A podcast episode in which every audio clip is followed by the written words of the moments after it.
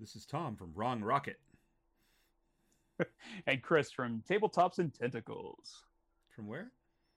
Tabletops and, and Tentacles. Tabletops, tabletops and tentacles. What comes first? Or deeply dapper. Or the tentacle?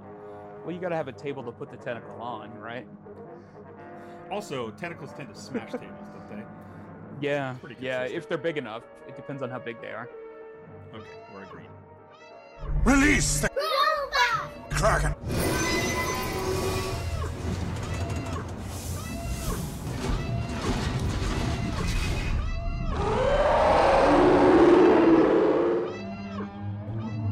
Michael. So, so narrative, Mike, Mike. How the hell are you? Uh, I've seen better days. I've seen worse ones. That's a fair Eight, assessment. Up with me, my I misspent. Your misspent youth. I have a question. What's the status of your uh, your uh, primary support system in your body? What's your um? Oh, my Otherwise- spine. It's betraying me. Yes. It What has. Uh, don't know. Probably just misspent youth. I just one of the one of the spots between the between the bone bits has decided to press on a nerve, and it's not pleasant. I, Uh, I a, a hellacious herniation. Yeah, a hellacious, a hellacious herniation of heinousness. Um, yeah. now that you li- now that you live here, you got to tell everyone you got a hella herniated disc. This dude's hella. Uh, yeah, it's hella, so it's hella I, herniated. I go to my second PT tomorrow. Oh There's boy. where where I where I am instructed by a woman who is half my size that I am limited. like it's all she was just like, all right, we're gonna move your leg. All right, that's limited. And I was like, all right, that happened. She's like, all right, we're gonna move your leg the other way. Okay, also limited. And I was like, you gotta stop calling me limited, lady. It's starting to piss me off. Well, as with many things that we come we come to realize it's existential, isn't it? I mean, I mean, you really are limited. Uh, as I see myself, I I'm in this ethereal, wispy, uh, sort of haunted wood state, and I seem fairly Yeah. limited depending on how I move around. I keep I keep thinking Slenderman's gonna pop up behind you, and I'm not gonna be able to warn you in time. Uh, I I was on a Zoom earlier, and I tried to show someone my beautiful Norlan uh, whiskey drinking glass, and I discovered that Zoom, oh no, Teams intent would continually blur it. Let's see if it happens here. Yeah, well, okay, so it just goes. Oh, there is away. no glass. Yeah, There is no there- spoon. Damn it. So, so what's amazing? See there, you can see it. So Yeah. it's it's it's faceted and it's matte, and I realize it's the perfect stealth glass, right? Because all That of a is sudden pretty it's like- awesome. It's like something the MRC the MRC would make. yeah, it's an MCR? MCR. It's an MCRN uh, Yeah. stealth glass. I was just gonna say, uh, any minute now we're gonna be like, you know, you know, where where where are the PDCs coming from? I know, right? all right. So, So, at some point we will talk about that because Yes. I am caught up. oh my god, I cannot wait. Oh, I can't wait. All right, so listen, quickly, let's do a sucking the monkey segment, which right. for listeners at home or viewers, depending on how this goes, um, this is where we talk about what we are consuming or not consuming of an alcohol or non-alcohol basis. So, what are you having? I am having a Victoria, a Cervecería Modelo Mexico. Uh, it's pretty Ah. good. I really wish I had saved one of my hey, one of my Trejos cervezas to have with you because Oh. they're pretty fantastic actually. Sounds sounds great. and it's it's Danny Trejo's beer. It's Oh, really okay. they're really good. I, that, that's a lie. They're if you like Mexican lagers, they're really good. If you don't like Mexican lagers, do not drink it because it is hundred percent a Mexican lager. You know what's weird about that? I started. We've talked before about how I was like I, I would have, uh, you know the, the clear liquors when I was young and had the capacity for more, and Sure. now I like the bourbons and the beers, the things that my body wants less as you get older is what I want more now, right? Yeah, On the other hand, with beer, I started with the IPA, well, stouts and porters, and then red ales, and then some ambers, and then IPAs because California is like ninety nine percent IPAs, and and then you know I love sours, but in Oh. terms of the general beer. I'm moving towards lagers and pilsners now because Yep. I like the lighter, refreshing, and Mexican more than ever. Yeah, like I am. I am a big pilsner lager fan. Like it's. I just like something. I don't want it to punch me in the face while I'm drinking it. Like I want to have one or two and just be cool. you know, you know what it is. When I was, you know, when I was younger, you know, seven or eight, whatever it was, when I had, um, you know, crappy American mainstream American beer. Sure. It was like this watered down garbage. I hate that stuff. Right. I hate that stuff. And it took me a long time to separate a lager from sure cheap watered sure. down beer, right? Because Mhm. plenty of lagers are cheap watered down beer.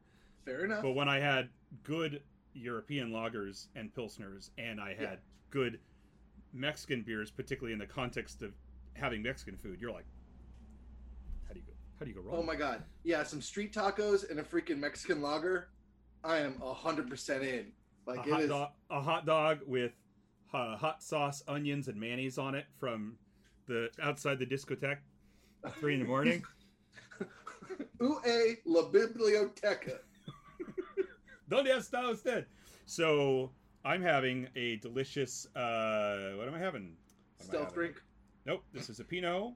This is a oh, no. This one's oh yeah, it is fairly stealth. So this is a delicious Pinot, and I I don't remember who made it, but it was delicious. Might have been. Yeah. Well, listen. Choose your favorite Pinot. This is a little bit better than that. Okay. Fair. So, uh, for this next segment, we're going to do a Red Sky Roundup, um, which I'm thinking about transitioning into a newer format for this uh, in upcoming episodes called "They'll Use Your Bones for Tools, or Will They?" But I'll explain that later. But that's a that's a sneak preview of where this section is going to go as we move into another phase. Because I'm thinking about moving something that Chris and I've been talking about. We're going to Feeling good in- about it. Feeling good. we're gonna we're gonna move this into we're gonna try moving the news section into a call and receive uh from one from one vault to another in the the, the conceit is we're in our shelters it's like the cloverfield kind of thing right we're Sure. in our shelters there may or may not have been an invasion or something happening up above and we're gonna we're gonna be sending news items and ranking them and whether or not it's worth opening the hatch for Gotcha. to see if it's Gotcha. real right sure. it's real. Sure. Am I going to risk the possible alien attack or not based on this? Here we go. So, but for tonight's session, what I thought we would do is I'm going to give you choices Okay. from the various subjects of news items because it's been a while since we've talked news and there's many items to talk about. And what we're going to do is that it's the spot. What we're going to do is I'm going to give you your options and then you pick whichever one and then I'll give you a random one from there. Okay? All right. And then we will discuss All right. with I feel like I should have a wheel. Please. Oh, like at the convention when it drives you absolutely fucking crazy. I think it was uh what was it? It was either Rose City or no, no, it was uh Heroes and Villains Portland a couple years ago when they still had that show. And they around the corner from the table that Chris and I had, double tables on the end cap, around the corner was the it was Oregon's um you know the insurance the insurance uh what's that the insurance marketplace or whatever it is for, for getting your Right. own insurance Gotcha. and so Right. that was their a- the agency to help people um shop for their own insurance coverage right and Was so they had a visor wheel. big wheel and you spun it and you either got like a pen or a cap or some horseshit, and then they also gave you a sheet that gave you all your options for all the Sure. um you know your options for for um buying your own insurance which was going over super well at a comic convention Yeah. Yeah. Hundred percent. and i was hearing nothing but the brrrr all the time Oh. Yeah. I didn't like it so here are your options okay All right. We have trailer we have trailers ho like trailers ho Trailers. ho Oh. or trailers ho we have marvel Hey. Marvel. We have Okay. we have uh, DC Detective Comics. Mhm. We have the Star Wars, Mhm. The Star Wars. Gotcha. Okay. and we have miscellaneous, Sure. Right. and then right. we finally have no one asked for this. Oh. So Oh my God! How how could you put that category in there? All right. Well, okay. I'm gonna spin the wheel of fate and hope you're gonna talk about the trailer I want to talk about first. all right, So we're gonna go with trailers, All right. and. I'm hoping it's the one I'm hoping. So here we go. All right. Which trailer? Which tra- Tom? Yes, Which trailer? we have landed on Shang Chi and the Legend of the Ten Rings. Not the one I was thinking of. but fabulous. Okay, all right. So yes, right. I have seen this trailer. Fantastic. So let's talk about it. This is the this is the first of the well, is it not the first Phase Four, right? But it's the first Marvel trailer for a movie hmm. since Black Widow was trailered. Since Black Widow was trailered, that still not quite at the time of this recording manifesting right. in the in the real. Um, right. And uh, yeah, I'll tell you what. When I thought about watching this trailer, a couple things. One, at first I was thinking, do I even watch it? Because I know I'm going to see it, and yeah. maybe I could not have everything spoiled. But also, I was thinking about how with Black Widow, I wasn't 100% excited to begin with with what mm-hmm. I saw. Not that it wouldn't be great, but it just didn't like it wasn't like chills. But also, then a year of it because of the pandemic, and so I was sort of like, well, maybe we'll we'll give Shang Chi some extra breathing room. But then I watched it anyway. But uh, yeah, I had to watch Shang Chi's trailer because I need to know: Are we making a bad movie? Right. like, sure. Like you, you screwed up Iron Fist so badly. That's the elephant in the room, Are right? you screwing this up? And from what it looked like, no. You you have hired an Asian cast. Okay. Now, now I'm yeah. Cautiously optimistic that they have done this. There is one point of the trailer that I find amazing. Do you want to know what the point is? Yes, I do. Okay. You know, at the closing sequence, it's him on the bus with Awkwafina, and there's some passengers. Mm-hmm. The passenger to in the left side of the screen, sitting in the seat, is the same guy who first saw Spider-Man in Spider-Man: Homecoming, and is like, hey, what do you do? He's like, I'm Spider Man. Do a backflip, Spider Man. And he does a backflip. That's cool. Same dude. Same dude. Holy shit! I had no idea. That yeah. is that's a deep cut that I really enjoy. It's. I was just like, this dude just knows where superheroes pop up. Like he's just there. He's, he's there. That's his super. Maybe he's the new Watcher. Uh, this so dig this so oh so we talked before i think about this when they were originally casting and everything and I, am blanking on his name but the the actors playing shang-chi this is the epitome of the what happens when a when a celebrity is in, interested in something and broadcasts it this is the best case scenario whereas we get a lot of those like hey marvel i'd be a pretty great titanium man and it's a guy in a green suit and they're like okay but uh, you know robert de niro we're just it's not really the right fit uh, this he he was like, "Hey, Shang Chi." It was during the Iron Fist debacle, and he's like, "You know, these stories should really be by oh, Asian right. actors." And I actually, just so you know, I'd throw my hat in the ring for Shang Chi any day.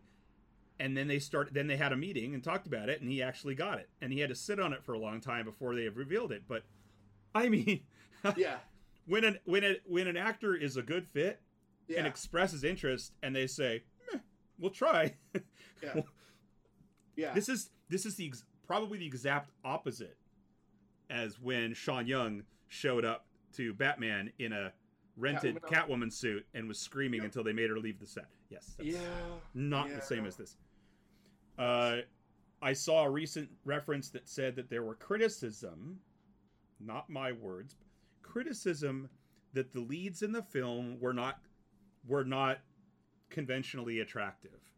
And I thought that was an amazing ba- accidental compliment. Because, first of all, I don't think either he nor uh, Awkwafina are not attractive. And wait, someone says Awkwafina's not attractive? I'm just saying what uh, saying what I read.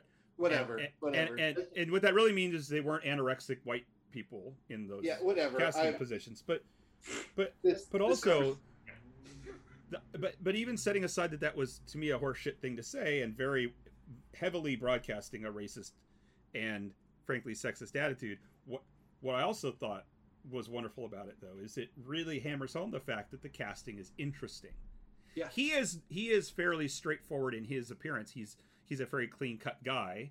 Yeah. But he's got an interesting face, he's got an interesting physical presence. And Awkwafina is really rad. I like her because she's frequently cast beyond her uh beyond her ethnicity, right? For yeah. example, look at how she was in Jumanji.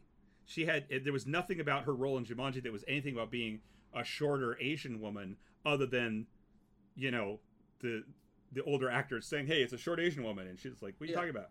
It didn't. It wasn't relevant to the story or how she played it. It Yeah. was like it passed the Bechdel ethnicity test. Yeah. Um, here she's All playing a character. Yeah.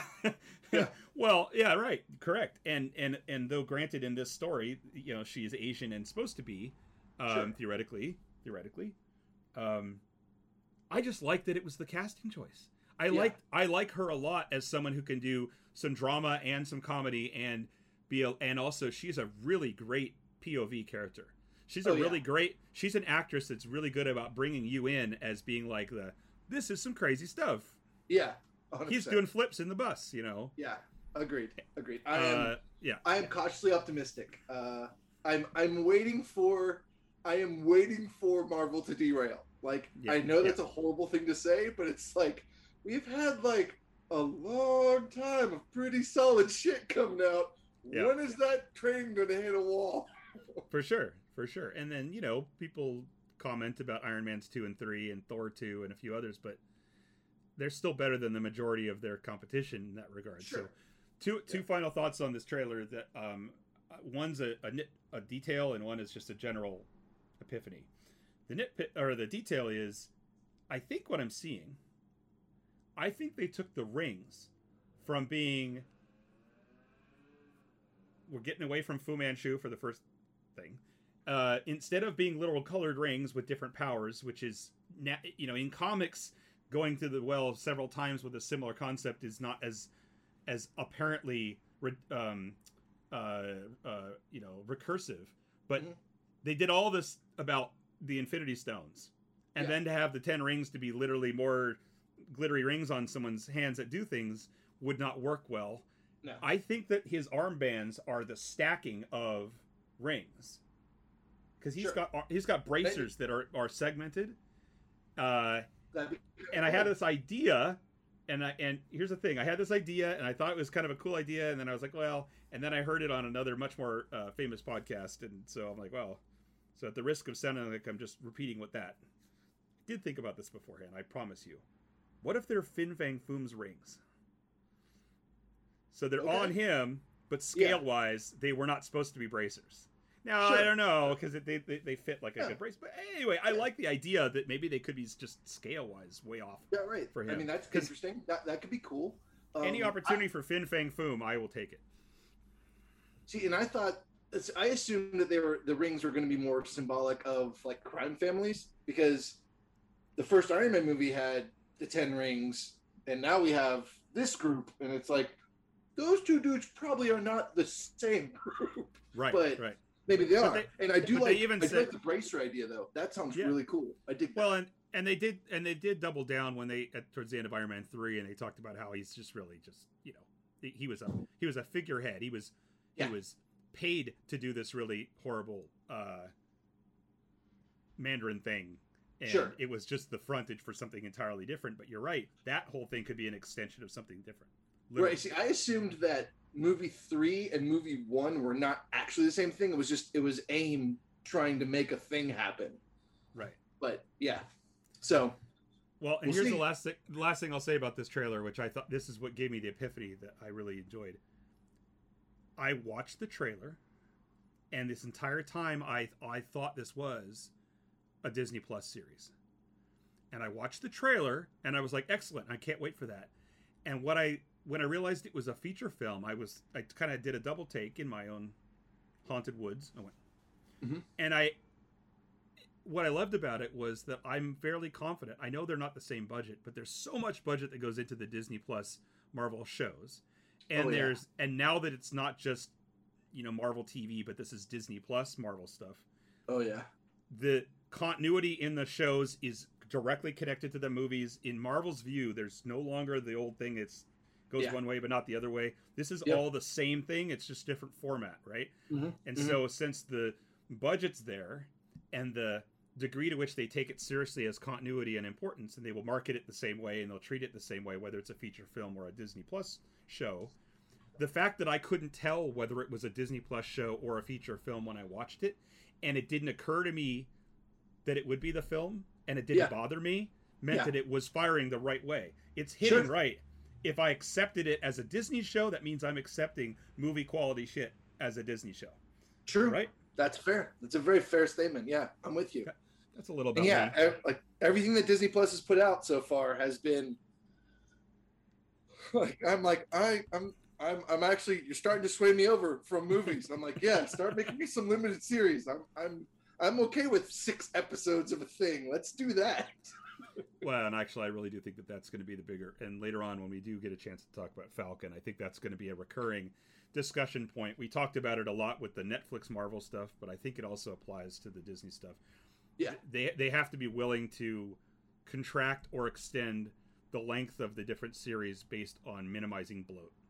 Give room for character growth, minimize bloat, because I think that there are, in so far what we've gotten, WandaVision as well as Falcon, there have been times when you're like, well, not enough evolved in that. Maybe it could be shorter, in Sure. my view. So Sure. anyway, anyway, or in other cases, I wish it was longer. Yeah, yeah. Like like WandaVision, like all of a sudden it was over and it didn't. Anyway, so all right. So do you want to do another uh, trailers? Ho, Nope, Marvel, nope, we're gonna mix it up. DC, Nope. DC, go Star the- Wars. Nobody asked for this. Nobody asked for this. Here we go. Huh.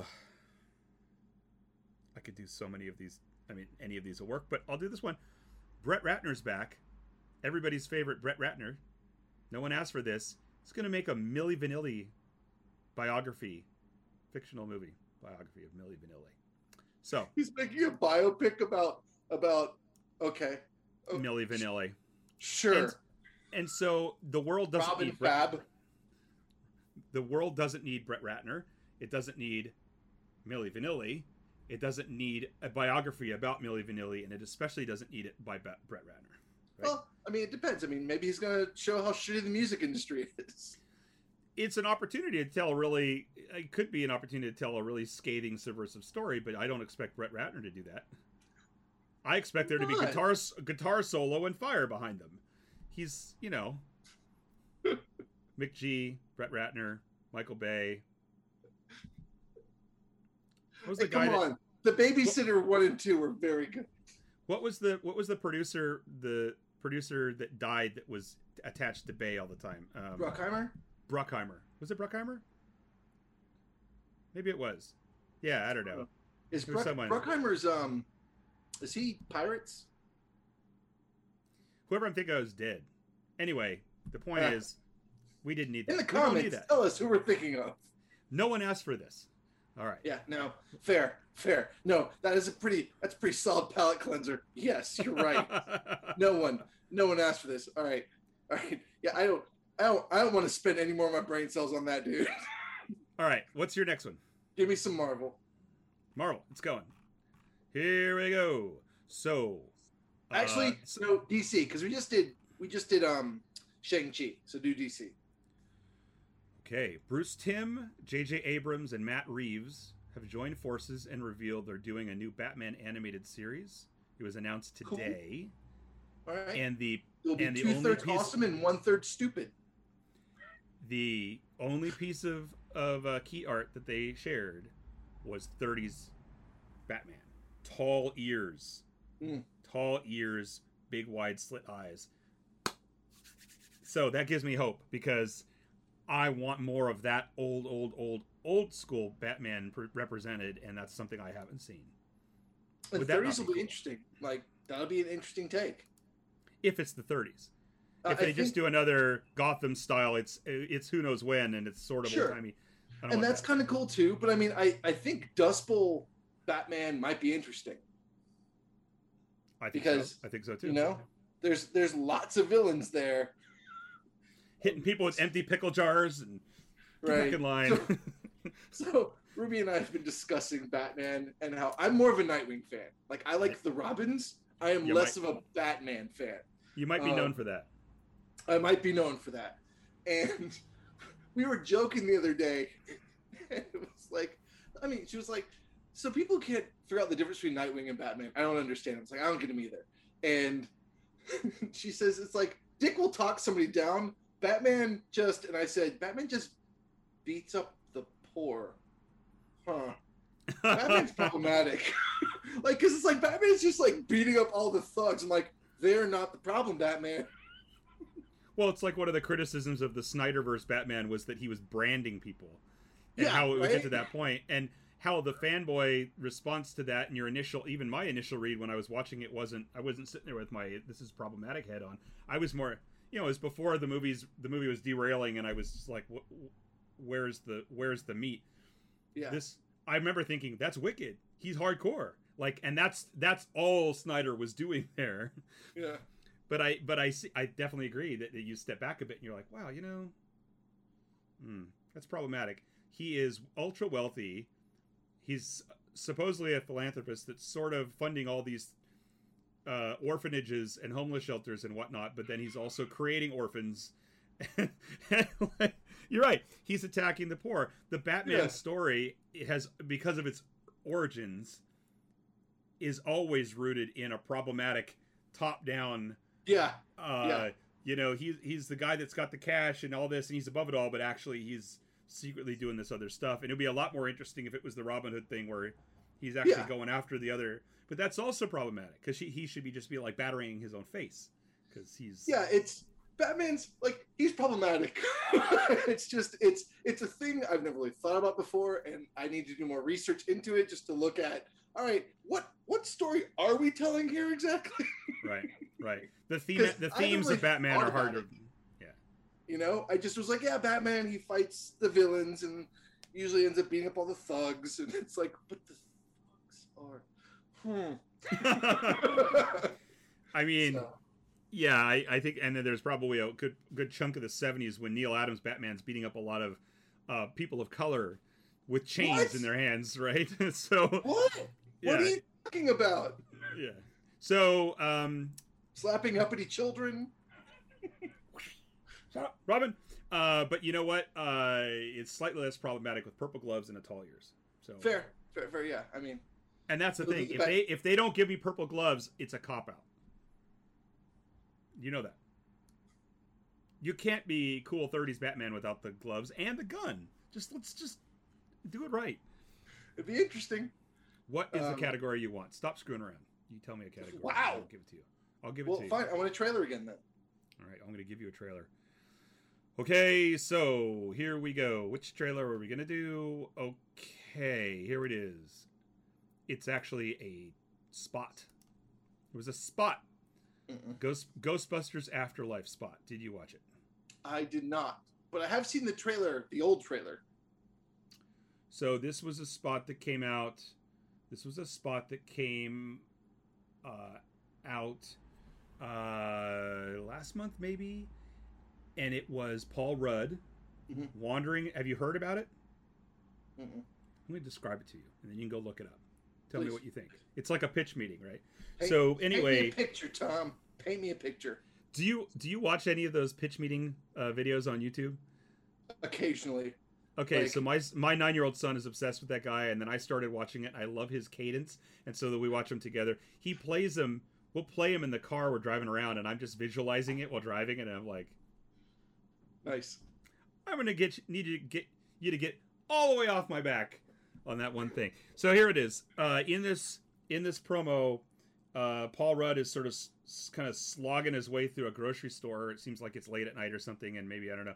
He's li- and he's looking on the shelves like he's gonna maybe looking for something to eat or whatever, and then he looks down, and there's a bag of mini puffs or micro puffs, and it's a Stay Puft brand, and it's like a normal bag of jumbo marshmallows. Sure. And while he's looking at it, it rips open and they all start to come out and they're mini Stay Puft guys. And they're like and they're like ah, they're like little gremlins and they're fighting with each other and they're fucking burning each other on a they're they're lighting each other on fire and they're attack like going after his finger or whatever bit his finger and he's like what and so okay i thought it was amazing i thought it was No. a great way of a nod but Yeah. also it played to paul rudd i thought it was a really great inversion of the the concept of of that being supernaturally mo- uh, created but also that what surprised me was from people that we know the immediate clapback was oh you're trying to cash in on baby yoda or something and i'm like just because someone had success with a small thing doesn't mean that everything What? is that thing I mean, that's a nod But- to like Evil Dead. or And Gremlins. Yeah, right. Like no, no, no. I'm sorry. and they did, and they did No. immediately set, and immediately was released that there's photos of little figurines or something for them. But again, why is that a problem? I thought it was a, I thought it was brilliant, and as a as a little thirty second spot, Yeah. No, perfect, perfect. No, it sounds great. undead chef's choice. Right. Okay. I, I dig it. All right, now give me a real trailer. Okay, I will give you a real trailer. Uh, Not a spot. So, not a spot. You want a real trailer? Well, it's on many people's lips. There have been three trailers for it now. I've only watched one. Mm. Cru- Cruella. How do we feel? Don't come back, please. I have left. No, no. Okay. A- Again, I'm going to reference Ruby. Ruby said this best. Many villains to choose from. The woman who wants to make a coat out of dogs is not the one you choose. Like Ursula, freaking like there, there's so many villains to choose, and they went with the chick who wants to make a dog coat. What the hell? I mean, I like Emma Stone. I, I enjoy her. I know a lot of people have a hate on for her for some reason. I don't really know what it is. Um, Not my people. uh, I I am actually not in the villain story business. I am not a Wicked fan. Right. I am not like I don't. It's not a thing that I I, I enjoy. Like Marvel's been doing it since the '90s, and I'm like, why is Venom a hero now? Look at my ghostly ass, by the way. It's it's fantastic. Oh, you're gone. Oh my God, Tom, you've been taken. Oh, you're back. Okay. That was pretty, pretty, pretty rad. Pretty rad. The detectives taking the notes are like, so you saw a pair of ghostly, very long bike shorts, did you? I did, I did, and then he was gone. And he was gone. So, so I mean, that's that's my hot. I, I'm sure it's Disney. It's going to be marketable. It's going to be colorful. It's probably going to be very well acted. I don't care, but it's not made for me, and that's okay. Well, one of the initial reactions that a lot of people seem to have had online was that it's it's the Joker, right? Um, however, Also, a movie I don't care for. well, no, no, I mean not just the Joker movie, but I mean the Joker. She looks like the Joker. It looks like she's, you know, she's been Yeah. And then she goes a little wacky, and then she's got weird makeup, and she's acting crazy. Okay, Sure. it's the Joker. Sure. However, I also say that I think that this whole thing, this series of films that are humanizing the antagonists that Disney has been doing, most prominently Maleficent, Mhm. um, I appreciate them because it's a great opportunity for them to do some amazing set pieces and costume design Oh, and Sure. Sure. great things. I actually still think that the Maleficent films are i- immensely watchable, and I even like, uh, yeah. And then Alice in Wonderland stuff was cool, and I mean, I just like, I I like some of these things, and I know that there are other live action Disney properties that are coming down the pipeline. Mhm, mhm. Um, I liked elements of Aladdin. The point though is, Aladdin was a, Aladdin was a rough sell. It was it that was something, it was something, but. Like, why we didn't just get the end credits for like 45 minutes? Why couldn't it just been a Bollywood presentation and we call it done? I Anyway. don't know. I don't know.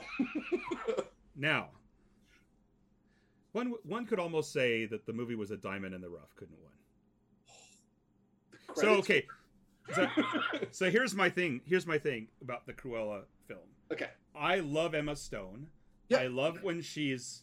I think that she's displaying some really interesting physical act Mhm. comedy or physical acting, some Yeah. expressions. She's really good with expressions. Yeah. She's doing things that are really kind of interesting. I love the aesthetic that we're getting, which is I think that the big appeal here was among these properties when you look at the way Cruella was designed, she Yeah. is a ultra rich socialite, very high fashionista socialite looking character who's batshit crazy Yeah. about her dog thing. Okay, so I like the phys- I like the physical uh, dynamic that I'm seeing. I love the color blocking. There's Yeah. a bunch of D, D style kind of stuff going on. I go back to I wish it wasn't Cruella. Like I wish this wasn't Disney and Cruella. I wish we were seeing a subversive version of uh what's the one with uh with Christian Bale, American Psycho, where someone Oh, is sure. se- seeped in fa- in kitschy Yeah. fashion from a certain time and is all like this and then is just off the rails. Yeah. Like that's when I was watching the trailer, I because it has very little reality to unless we're going to get a movie in the end that has a bunch of dogs running around. It's not very Cruella at all. It doesn't really matter. When Right. I was watching the the trailer, I just divorced it from the Disney stuff and I just watched it as a highly stylized fashionable environment and this person is just becoming a loose unit as you go Sure. and I was delighted with that. It was sort of like if Tim Burton didn't have the whimsy and was more interested in just going completely batshit crazy. Sure. So sure. on that alone, I was like, I'm 100% sold. The last thing I want out of that is puppies to be involved. Not just because I don't want coats of puppies. I just don't even want that at all. I just want Yeah. a story of someone with money and who was dis- was uh, whatever um, um, dismissed. Yeah. You know, uh, coming back and getting their revenge in a really high concept way. And if Sure. the parallel to Joker specifically being a reference to Nicholson's way of doing Joker, I, I think its value is that that that was subversive because they took that approach back then. I like Yeah. that idea. Yeah. Make it blood bloodthirsty, batshit, irreverent murder, but make it fashion. That sounds great Yeah. to me. Yeah. No. But Cruella, no. Like I don't want it to be that. Yeah. Yeah. In the same in the same vein. All right. Uh, Stop messing around. Give me another topic. miscellany. Oh, you are you ready? Are you ready? Because I have some miscellany, miscellany, miscell, miscell, miscell. Mescaline. I have some mescaline for you, and it's gonna be great. Uh, okay, okay, okay, okay. So, the latest excellent news about the HBO Max series "Our Flag Means Death" is out. Do you remember this series? We talked about it before. Maybe this is written. I think we did. Go. Writ- written No, and produced by Taika Waititi. Um, it's starring Rice. Uh, crap, he was the he's the band manager for Flight of the Conchords, and he's Right. also the one. Welcome to Jumanji, right? That Yeah. guy Yeah. who's amazing, and it's a story about a I believe it was a Scandinavian. I could be wrong. Maybe it was Australian, but it was a noble that decided to play at being a pirate because they could, Okay. and it didn't go and it didn't go well, right? Sure. And so he's playing the title character, it or he's the, playing the main character in the. It's a pirate, you know, weird comedy called Our Flag Means Death, and so the in. latest news is that Taika Waititi himself is cast as Blackbeard the pirate. Oh my god. That sounds amazing. It's like that sounds. That sounds. Have you seen? Have you seen? Um, take my money. Yeah, hundred percent, hundred percent. Just throwing it at the screen. Have you seen uh, Waititi and um, the Mandalorian, Pedro Pascal on the red carpet? Have you ever seen th- their interactions on the red carpet? it's amazing. Uh, th- there's some, like, like I think my favorite one is Pedro Pascal is looking at looking at the person is like, is he taking too long? He's taking too long. Cool, and walks up behind with he and just like fake breaks his neck, and Waititi just falls And to the ground and plays down out- on the yeah. ground. it's so that I mean, we're talking. There's this whole cachet of actors and and content creators that we're getting exposed to that seem to be really charming, funny, Yeah. irreverent, and casual. And I'm heartbroken at the idea that one by one, if any, just like with the other kind of big celebrity types, you're going to find out that they're terrible people.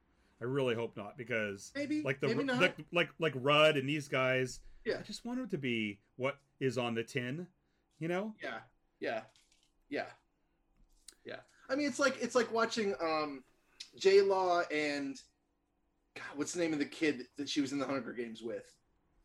I love him, Josh um, uh, uh, Hutchinson.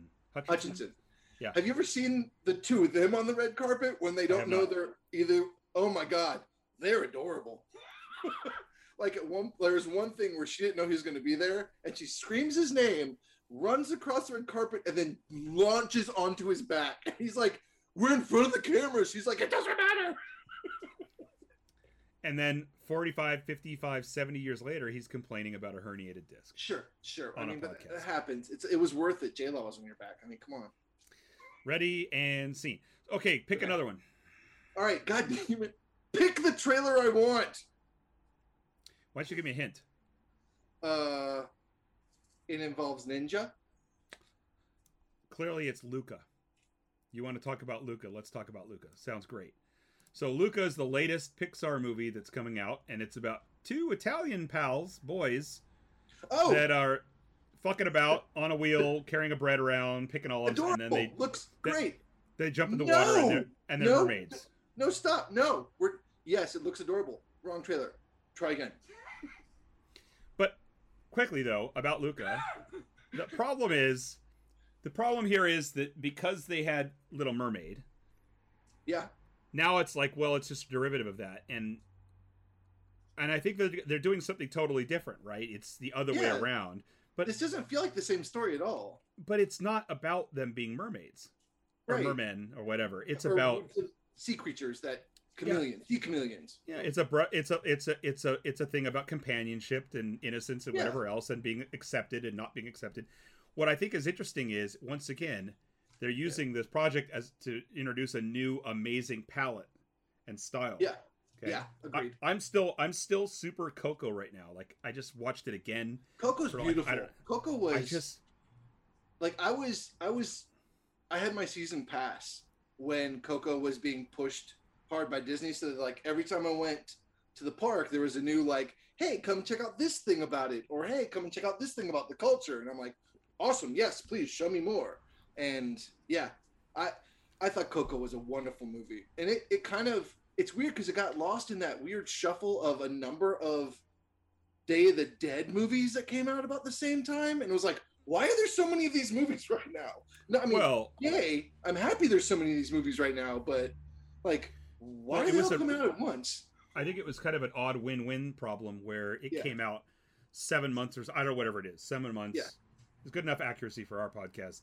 Uh, after uh, Book of Book of Life, Yeah, and yeah, I really really like Book of Life because Me of too. the puppetry, because of the Yep. style, because of a lot of things about it. yeah, Uh, Coco almost didn't seem as interesting because of that, and especially the dynamic they chose for animating the skeleton, the stylization of the skeleton heads and the eyeballs and the faces. It initially didn't read as interesting as as I thought Book of Life looked. sure, sure. But keep in mind, I saw Coco up until the last 20 minutes. In the first few lines into the big reveal moment, Mateo, my younger son, was so horrified that he started crying. So I took him out and we spent the last 20 minutes in the lobby looking at unplugged video game arcade machines. Sure. So I didn't even get to see the last of the movie for a year. Right. But I but but the designer in me combined Yeah. with the parent in me, I guess. I Yeah. everything is being satisfied by that movie. I love skeletons, I love Day of the Dead, I love Mexican culture, I Mhm. love stories about the afterlife, I love Yeah. color. The color theory in that movie Yeah. Kills fantastic. me.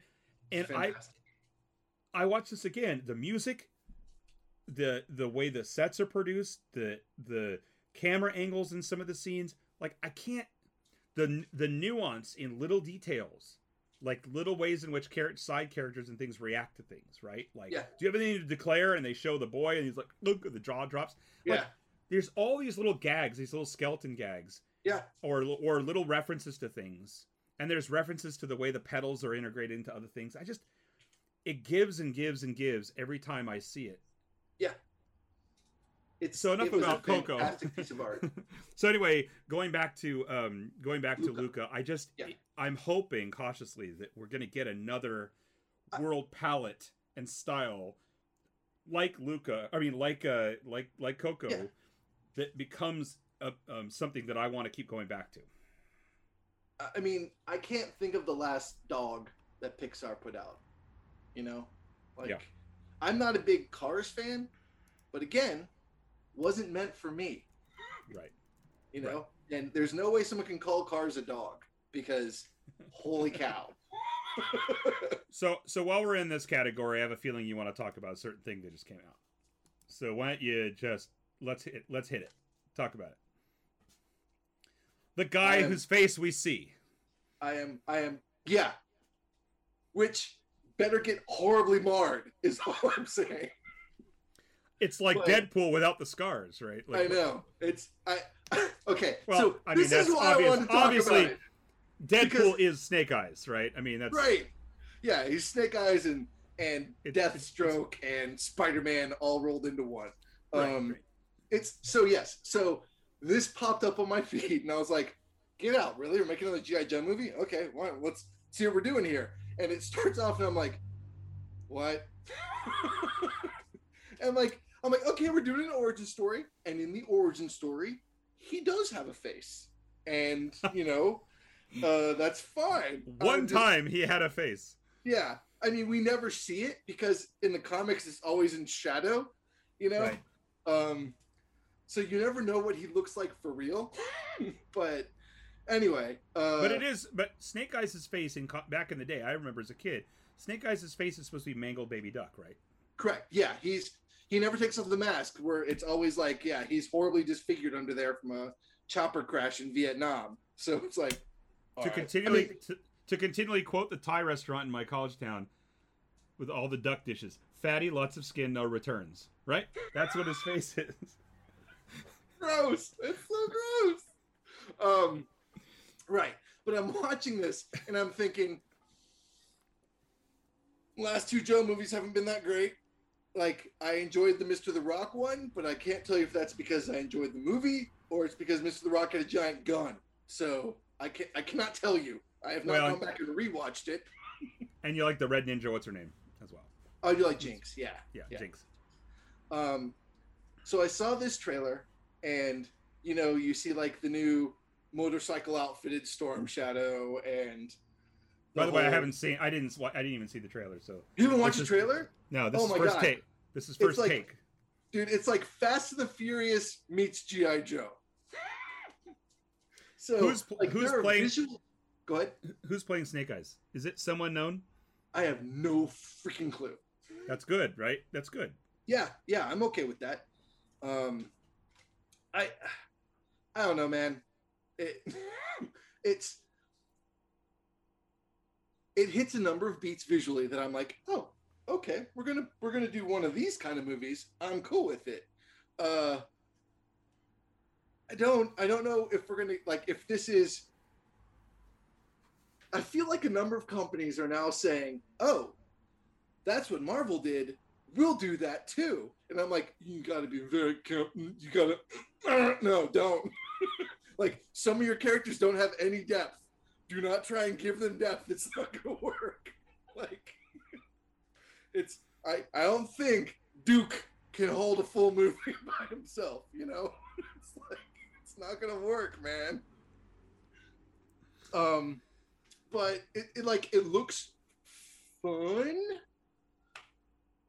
which might Yeah. not be good because I'm not sure Snake Eyes should be fun. will there be any of the other uh you know characters that we're accustomed to thinking about like will be Scarlet is a hundred percent in it, and do you know unless they've made some new red-headed character that we don't know. And do we know who that's who who was cast, or is it another unknown? I will check. One Alright. moment. I mean, she was in like five seconds of the trailer, so I didn't really get a good look at her face. Please tell me it's Ernest Borgnine because that would Oh, that would be so day. amazing. Just with a big red wig, still has the beard. Snake Eyes to Inferno. Stringfellow. Wait, sorry, wrong movie. Okay, so uh, see. Oh, oh, crap! Scarlet is Samara Weaving. Yeah, yeah, I'm good with that. Uh, Snake Eyes is Henry Golding. Oh yeah, Henry Oh, Golding Golding. So is- he was Oh, the Crazy Rich he- Asians. he was the the hunky guy in Trick. Yeah, Yeah. okay. Yep, so yep, yep. um, also Samara Weaving. What do we know her from? Uh, He- She's the uh, girlfriend. Uh, no, sorry, the the the babysitter, the babysitter two, um, Ready or Not, which is not a great movie. Uh, Guns Akimbo. Have you seen Guns Akimbo? no, but I should. You should. Um, Mayhem. Have you seen Mayhem? No, but I should. Uh, babysitter. Face the music. Is she? No. Okay, she's not. Um. Is she the daughter of? I don't Mr. think An- so. She might be like a niece or something. but I'm not sure. pretty much her big thing has been the babysitter on Netflix and Ready or Not in theaters. Um,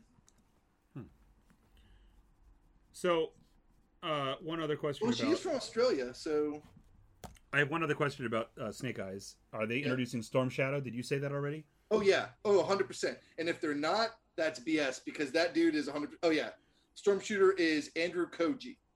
So, if there was a character named Storm Shooter, that would be super rad. That's what you said, and I'm picturing him shooting at tornadoes and stuff. Like, you did it. So, uh, here's my question: uh, in in comics, remind me because I feel like maybe it's just the movies, but is it just the other movies where Storm Shadow was the one that showed his face, and he was yeah, a no, handsome Storm guy? Shadow in the in the comics and the cartoons, Storm Shadow could he was fine. He was just the second. He's fine. school. He's fine. Yeah, Do you yeah. know that Storm Shadow was the last GI Joe I ever had? really. And it was yeah, it Which was ninth. one? It was like um, old school white or with the hood. Well, based on continu- based on timeline, it must be the later one, Hood. Okay. But um, and I probably had the original one too because I had all these, I had all those GI Joes. But I re- distinctly remember between ninth and tenth grade, I was right. It was just it was that moment where we've talked about it before. Yeah. You get it, and you're like, because my friend, my new friend from high school, re- regaled me with it because he stole it from a Kmart or something, and he's like, ah, I stole it, and I'm like, fuck, man, don't steal. And I, but I was looking at it, and I remember going like, you know, with my thumbs, and I'm like, I just, I don't, it's not there anymore. Like. Even at ninth grade, I think I was still because I, I think I probably had an extra year extension on it because of being a creator type. That I was still making stories with them, but you know, eighth grade and ninth grade, I was still, you know, mo- uh, full kung fu grip with all of your hand, your fingers are ma- maneuvering everything on the. It's like they're boglins for you, like doing all interactive action, Yeah. Yeah, yeah. slow mo fighting with them and stuff, doing all stuff. Yeah. Yeah, and then it was this moment, ninth to tenth grade. It was summer, and I was like, "It's a thing now, and I just can't." And then, then that was the end of the of action of action figure play. And I say this as I look to my left at my illuminated display case full of expensive Japanese Star Wars figures. But that's neither here nor there. Different. Don't make a big deal about it. You need to get all the way off my back about that. Let's pick one more item for this session. Okay. Pick carefully. Pick carefully.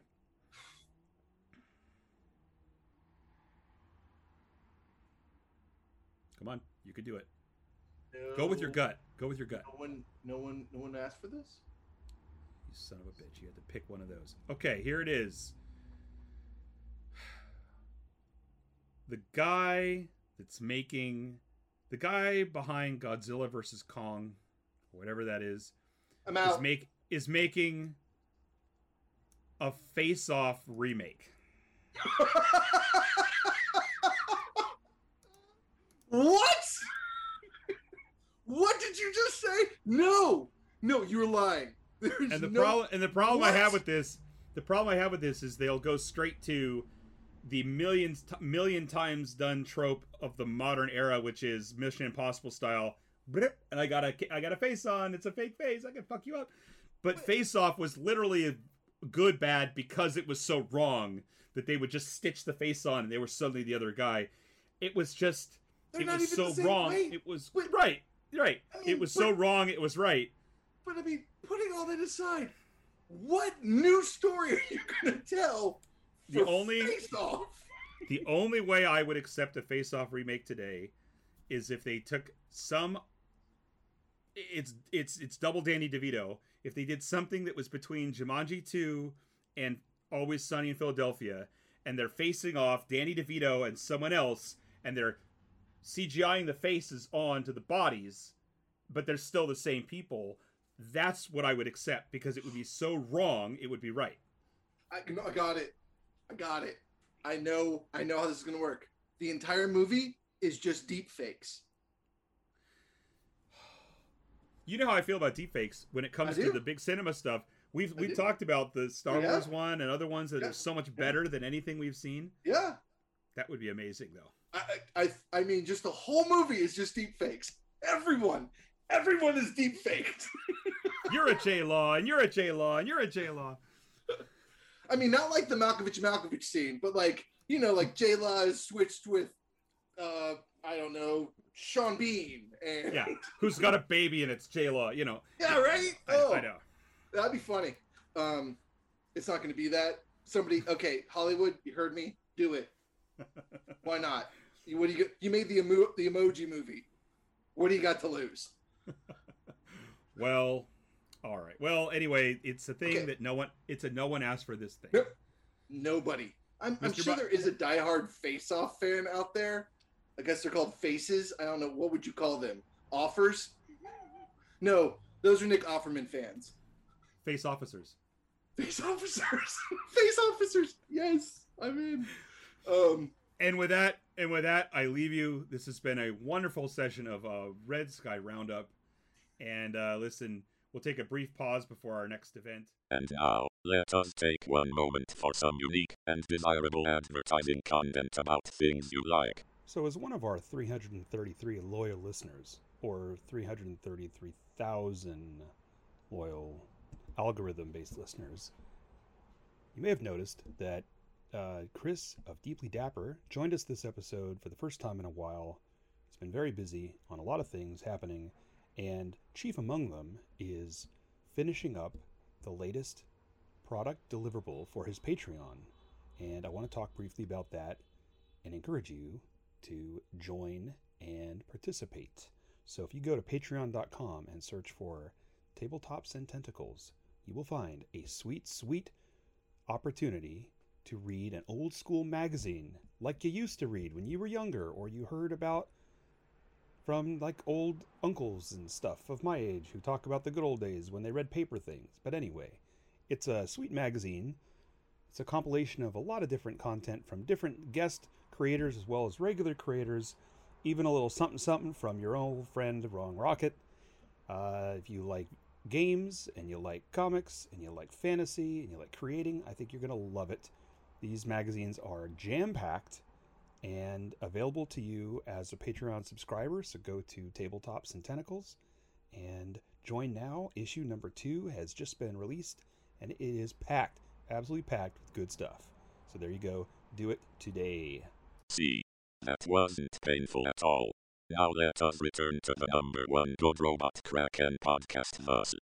So our main event this evening is we're going to talk about a certain new Disney Plus project called The Bad Batch, Clone Wars. The Bad Batch. batch.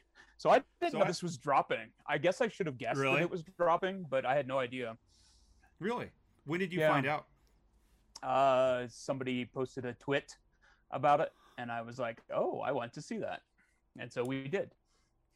So, I so mm, I'll say this: going in, I was, I had my usual level of optimism that I was going to enjoy it because of the property and because I like Clone Wars and that that animation uh, toolkit. So I was fine with that. Mm-hmm. Um, but the Bad Batch was my least favorite of the recently released uh Really? completed season six stuff not remember I, hmm, I can't I- yeah we really haven't done it on the pod i don't think but you know my main gripe and it's total old man gripe gripe i get it i say this eyes wide open but I, my problem is one of those things you've seen this with me so many times and you've had these where you're like well if you did two things differently or three things differently and met my personal expectations it would be a much better project for me from a design standpoint i can't wrap my head around the internal logic of the bad batch being physiologically so different from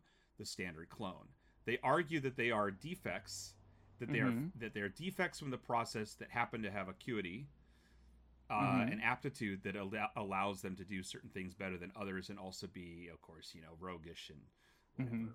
take extra risks and stuff whatever fiddly fiddle faddling with the we can program into doing what we want as good soldier stuff but what they wanted to do was stick a bunch of action heroes together and make a and make a an expendables in the clone wars world right we got the bandana with the mullet and we've got the Mm-hmm. yeah, we got and Billy else and yeah, we got every. I mean, it's straight up action '80s action movie stuff, and that's fine. But we saw in the Clone Wars, especially, the the way that the clones would personalize their looks and make them, Mhm. you know, more creative and with tattoos and with affectation and everything, as well as as demeanor. And I think that it would have been more successful. At least I went in thinking it would be more successful if they were all physiologically looking like the same clone, but they had these different strengths and personalities, and they were just those guys that went there, right? That said, that's how I felt coming off of the original arc, um, which I really like. Arc, Okay. it just bothered me. That part of it just kept bothering me. Every time I look at them, I got irritated.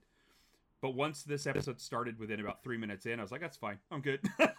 Yeah, So- yeah. I mean, and that's the thing. I think that, especially with this being like a full series, I think the conceit of them all looking identical, except for some tattoos or something like that, would have made this less enjoyable to watch in a lot Yeah. of ways. they have less besides their armor. They would have less distinct otherness to them, which is something they really leaned into, showing them come back into the barracks and how don't, not only do they not look at like everybody else and they don't behave like everybody else in terms of they're just march march march but also the the fact that they were derided by the regulars right Yeah. they're put Yeah. they're, they're turning their nose up on the regs but the regs are are giving attitude that they're the rejects which right. parallels what was that other clone group that um in the clone wars uh you know remember the the, the older guy the one that was all yeah. severely physically deformed Yeah, the um, gosh, I can't remember his name.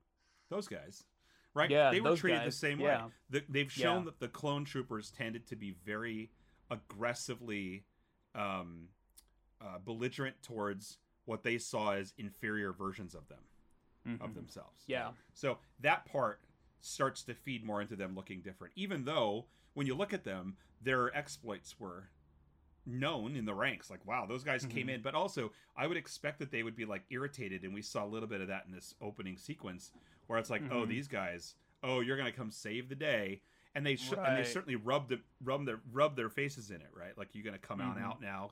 We just did all the dirty work. So I Mm-hmm. would imagine that there was that sort of competition in the same way as we see in the current armed forces. The, the Mhm. attitude about special forces versus not. But Yeah. you don't see the begrudging respect that I expect, keep expecting to see. We saw that in the Clone Wars where the clone troopers would be irritated that the Jedi, who are not trained as generals, were giving them orders, but then they followed them. And every once in a while, you'd see the Jedi saying, or the clone troopers being like, "Okay, actually, I really respect you," especially with some of the main protagonists. Um, Yeah. you don't see a whole lot of that here. But anyway, so Bad Batch opening. So do you want to kind of go through how the the main beats of the story, or you just kind of want to bounce around about different aspects of it that we liked, or what do you want to do? Um, I think we could just bounce around. Honestly, I don't think we're real good at staying streamlined when it comes to re- reciting plot. Anyway, I didn't say streamline, did I? Um, so uh, what about the characters? What do you think about well, these characters? I've I've never been a huge fan of Wrecker. I think he's really over the top. Right. Um and you know like I guess it's to be expected when you're the the big strong goofy one, but I've never really liked him that much, but I I liked him more in this one. I did I liked him more in this one. What I liked was less of the I'm gonna, you know, the you know I'm feeding on the on the let's have more fighting and whatever else. That's really tired. But what I liked was his, um, his the real thorn he had about being told that he was, um, that there was a defect in him, even as Yeah. they're all clearly Yeah. defects. The fact that he was saying, "Oh, we didn't get the order because we're." You know, w- you know, we mutated beyond where the chip would support it, and his reaction constantly being uh, triggered by that was the most interesting Mhm. thing that he was doing to me. Yeah. Yeah, I like that quite a bit. Uh, w- one other quick thing, it's it, it's extremely uh, inside baseball, but one of the things I like about Wrecker is his helmet has he's got that rounded helmet and it's got the skull painted on it. And if you recall, there's a character in my post-human world, uh, Providence, right? Yeah. sold to Can the the super soldier that was sold to Canada and it's just a loose unit, you know, and he's Yeah. you know has that same vibe, but but Yeah. I not written or imagined as being goofy like that, but the same Yeah. sort of overall creepy effect of the skull painted on the helmet, which I really like. Yeah. Anyway, Yeah, very what else? similar look. yeah. What else? Um, I, th- I feel like Echo was a little underused because he was one of my favorites. I, I liked his pathos and the fact that he wasn't one of the bad batches. And I think that And he's a zombie basically, which is cool. yeah, yeah, and I I feel like I'm hoping they develop him a little more because I liked him as a character in the original cartoons, and I'd Mhm. like to see where they go with him with this. I, I th- yeah, I'm, I'm another thing I really hate is his uh, his his um I forget what they call that tool that they use to connect with The, things. the robot thing that he also Yeah, yeah. uses a drill, apparently. yeah, there there's a term in like we even figured out. I think we talked about this some years ago that it was we were we were drawing Star Wars characters for something, and we're always like, why are they always carrying the, the fat sharpies, right? And then we Yeah, found, and then we yeah. figured out later that, and it maybe had been a retcon, but it was the that's that stupid little key Yeah, the for data accessing data thing. terminals. Yeah. Well, yeah. I I just struggle, especially when you have the ability to be um, modded with anything that is that you can. Why you would have this? Why not have that? Right. Right. Classic. right, or uh, yeah. Swiss Army style, and have a blaster and a yeah. but Honestly, anyway, I'd love it if he yeah. can switch it out, uh, Trapjaw style, and like put a claw on it or put the hook on or something like that. I'd be all maybe over that. the. Like he's got a belt with different hands hanging off of it. I got it. So this is that. This is that toy Yeah, part that, that. you posted on. uh Posted online uh, yesterday. That weird shield you found. Maybe that's what that Yeah, is. Nobody, like nobody knows what that is. Yeah, it's it's some mystery shield. I tried to post weird- Sectaurs three times and it wouldn't post, and I gave up. So anyway, I anyway, don't think Sectaurs used shields, man. They had bugs. Yeah. They didn't need shields. That's right. So Mm-hmm. Wrecker is the least interesting. No, not Wrecker. Hunter is the least interesting physiologically because Mhm. I didn't like Rambo the real thing. I don't like Rambo, and granted, he's more track Billy Billy the Tracker in Yeah. affect maybe. Yeah. But but that whole it's the mullet is just killing me. The mullet and the headband and stuff is just lame. I like the tattoo, but I like the tattoo less- a lot, but yeah, the the skull on the headband over the top of the skull tattoo is just a little too much. It's like our friends with the Superman, the micro Superman shield logos in the costume. Yeah, the- yeah, exactly. Well, yeah, yeah, that that um, yeah, that uh, uh, in design, that's recur- recursive design just freaks me out. But um, freaked out, man. But um, but I will say though, even more so in their Clone Ar- Clone Wars arc, he's as a character, he was much. I mean, we needed him as the moral compass and protagonist of this group, and he played that role very well. He was very yeah, convincing and easy for me to slide in and say, okay, he's the main, he is the leader, and he's the guy in the Bad Batch that we're following. And I thought Yeah. that um, I thought that was successful. I really didn't like uh, Gizmo or whatever the fuck he's don't What's his name? What the- his name is? I was gonna look them up, but it, since D. Bradley Baker does all of their voices, it just says the Bad Batch. That's really funny. so well, he, doesn't. he really irritated me in the original Clone Wars uh, arc because I get that like even GI Joe played with this. I appreciate the fact that even in even within special units within the arm traditional armed forces, you have specialists, right? And Yeah. and in and and and you know, uh, having not served in the military, we only see a, s- a small amount of that. But I mean, we've seen certainly in other media and stuff from the from the years past that like the communications guys carrying the bag, the big backpack with all the extra shit, and then the heavy weapons guys carrying this. I mean, this is the bare bones basics by which GI Joe was created. Uh, yeah, exactly. But it was really on the nose that Gizmo or whatever the hell his name is Tech was like, you know, his name. Tech, of course, that's even Yeah. better. Tech is wearing he's wearing like a like a a gonk droid sized uh you know uh you know bargain basement PC on his back and then he's got nerd glasses and he's really like a little bit on this maybe a little like oh you know and yet in this one once again they made some tweaks and it was more he was more enjoyable he Yeah. was matter of he was all he was know it all but he was Mhm. more enjoyable about it Yeah, they He made his more like- character a lot better in this. I think. Yeah it was like it was less that he was turning his nose up or being or like less that he was really a weird odd duck it was more like he was just was like he's taking it for granted that these guys are not they're gonna take a while to catch up Yeah. um, Yeah. but without attitude so he was a lot more enjoyable to deal with and i will say that he does look better when his helmet's on I agree. he takes his helmet off and he's got micro gl- goggles Yeah. big goggles on. Um He's got like three then- layers of goggles. And... yeah, yeah. And then of course there's and then there's Crossfire, right? Who's Mm-hmm. who's an archetype.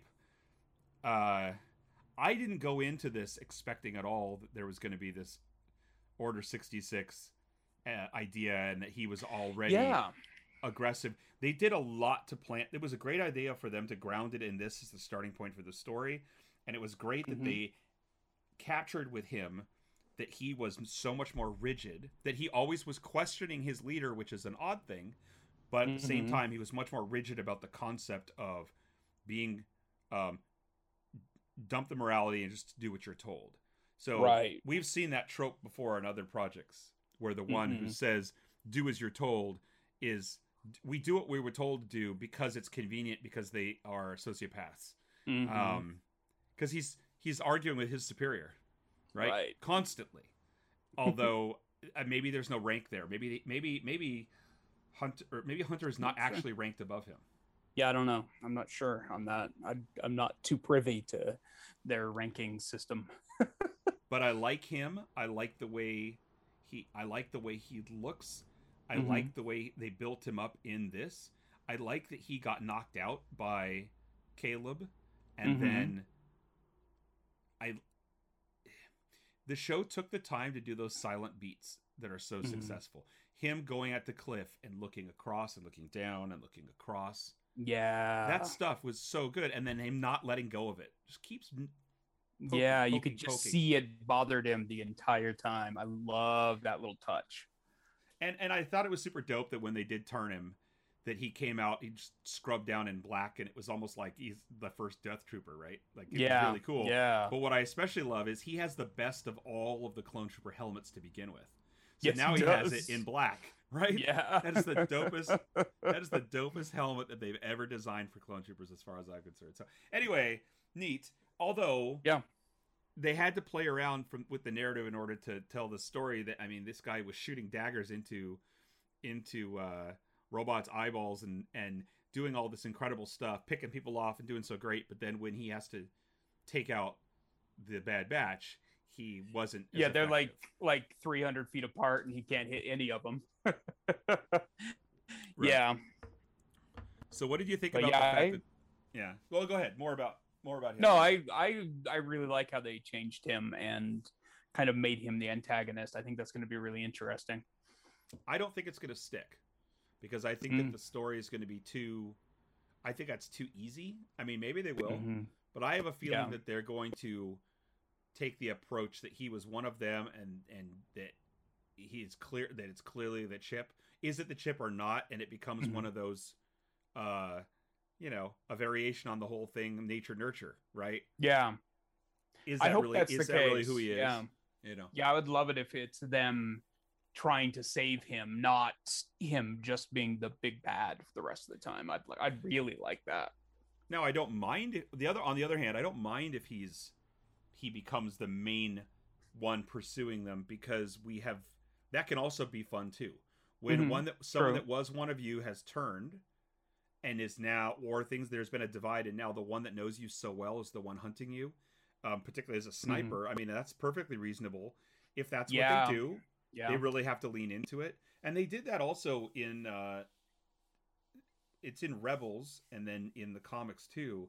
The inquisit not the yeah the inquisitors are former they were they were either force sensitive or in many cases they were people associated with the jedi that were turned right? So like the main the grand inquisitor with the lines on his face is one of the he's one of the jedi temple guards that you saw oh, okay. in Clone Wars, I think it was, right? Where he's in white armor and he's holding a staff or a javelin, yeah. space javelin, whatever it is.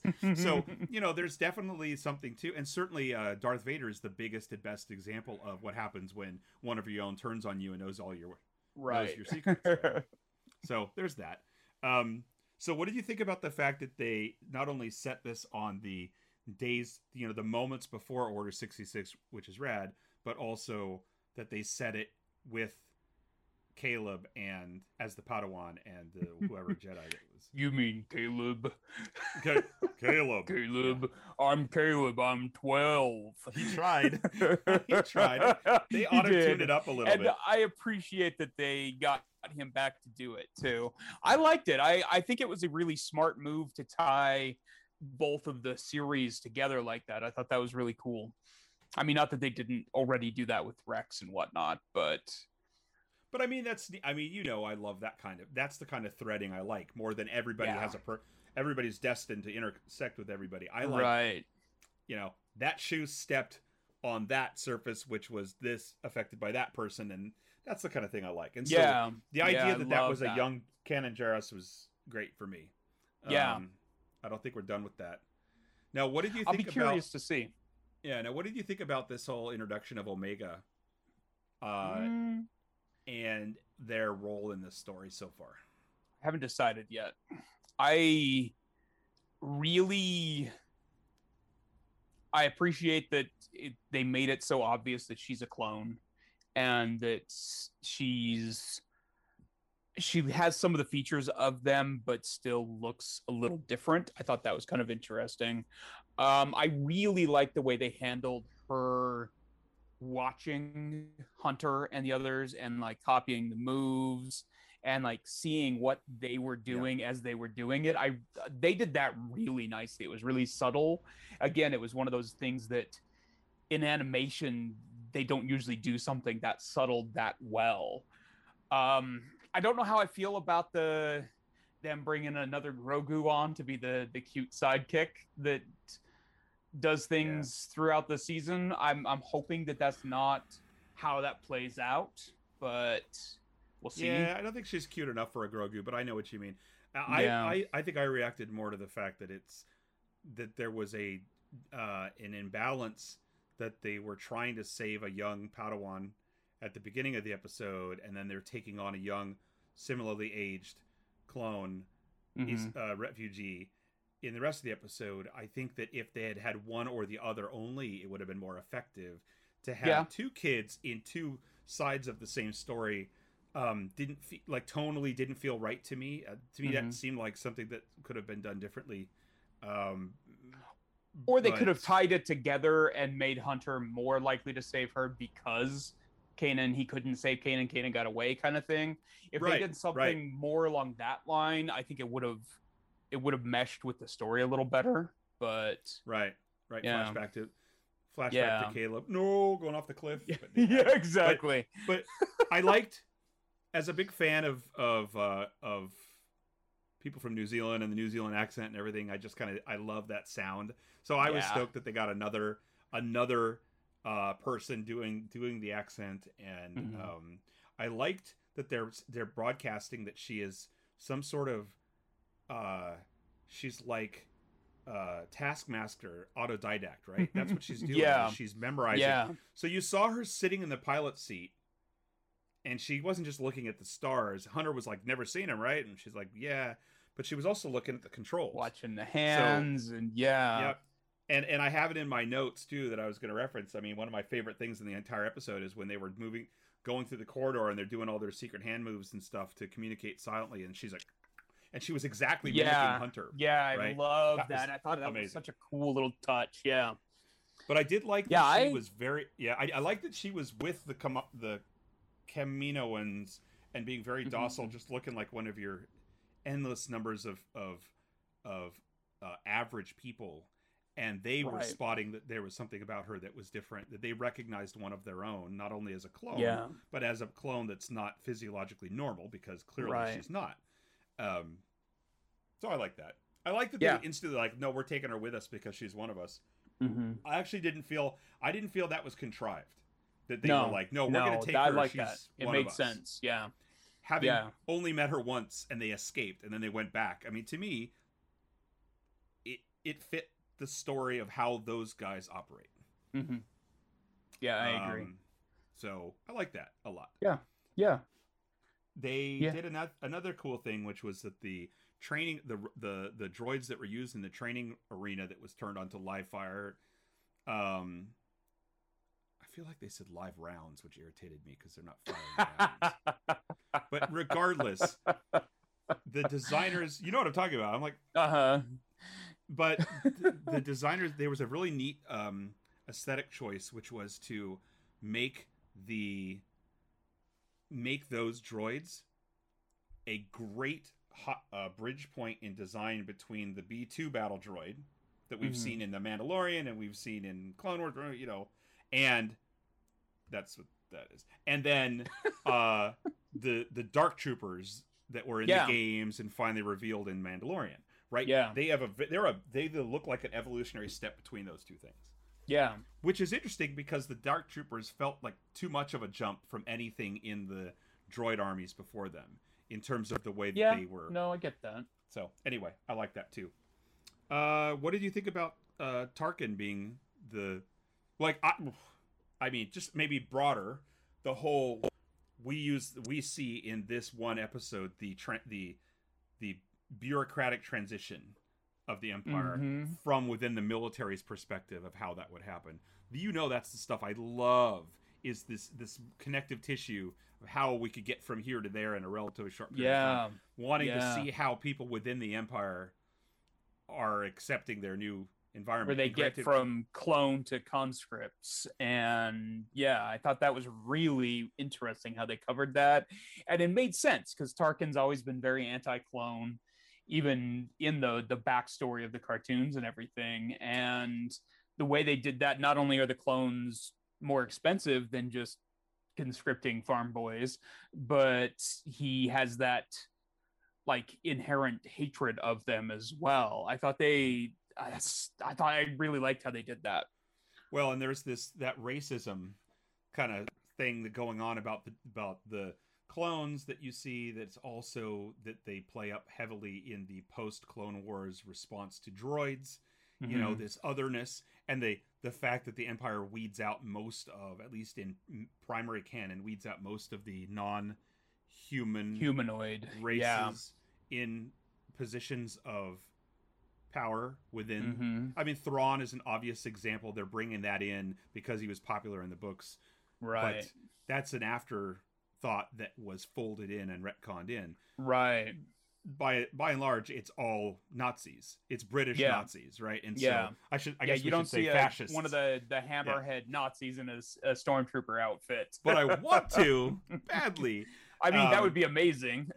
We've seen he plenty of perched up here. Oh yeah, we've seen plenty of species, particularly in like we've seen it in Rebels, and we've seen it in in some of the other projects where we've seen other species that are happily working along with the Empire, Mhm. um, working in those facilities, not just slaves, but Mhm. more more so we've seen them as slaves or Yeah. as regular people that are, you know, now being forced to feed the army and yeah. fuel the army Yeah. and, you know now Yeah. i liked uh i liked that he's coming in with under the pretense of of uh, inspection with the Mhm. intent to dismantle and i like that he was engineering an opportunity to have an excuse to not only uh like they're implying i think at least that his manipulation of the bad batch will be used Mhm. against clones in general right Yeah, clones can't yeah. be trusted Well, and I think that that was kind of my impression on it was he was he was like, well, this is either going to show that they're not competent and that there's faulty ones and that they're not worthwhile in that respect,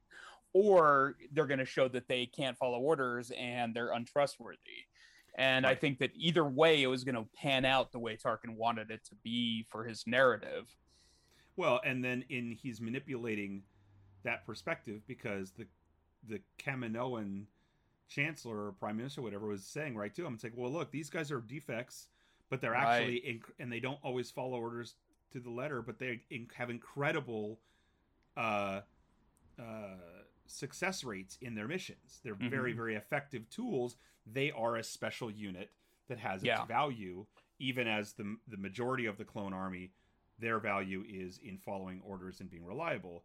He's he's he's using the excuse. He's finding opportunities to to dismantle that argument that sidestep how power how useful they can really be because he doesn't want them to be useful. He doesn't see Right. the need for precision tools that are not that are not uh uh easy Don't to Follow control. rules. Yeah.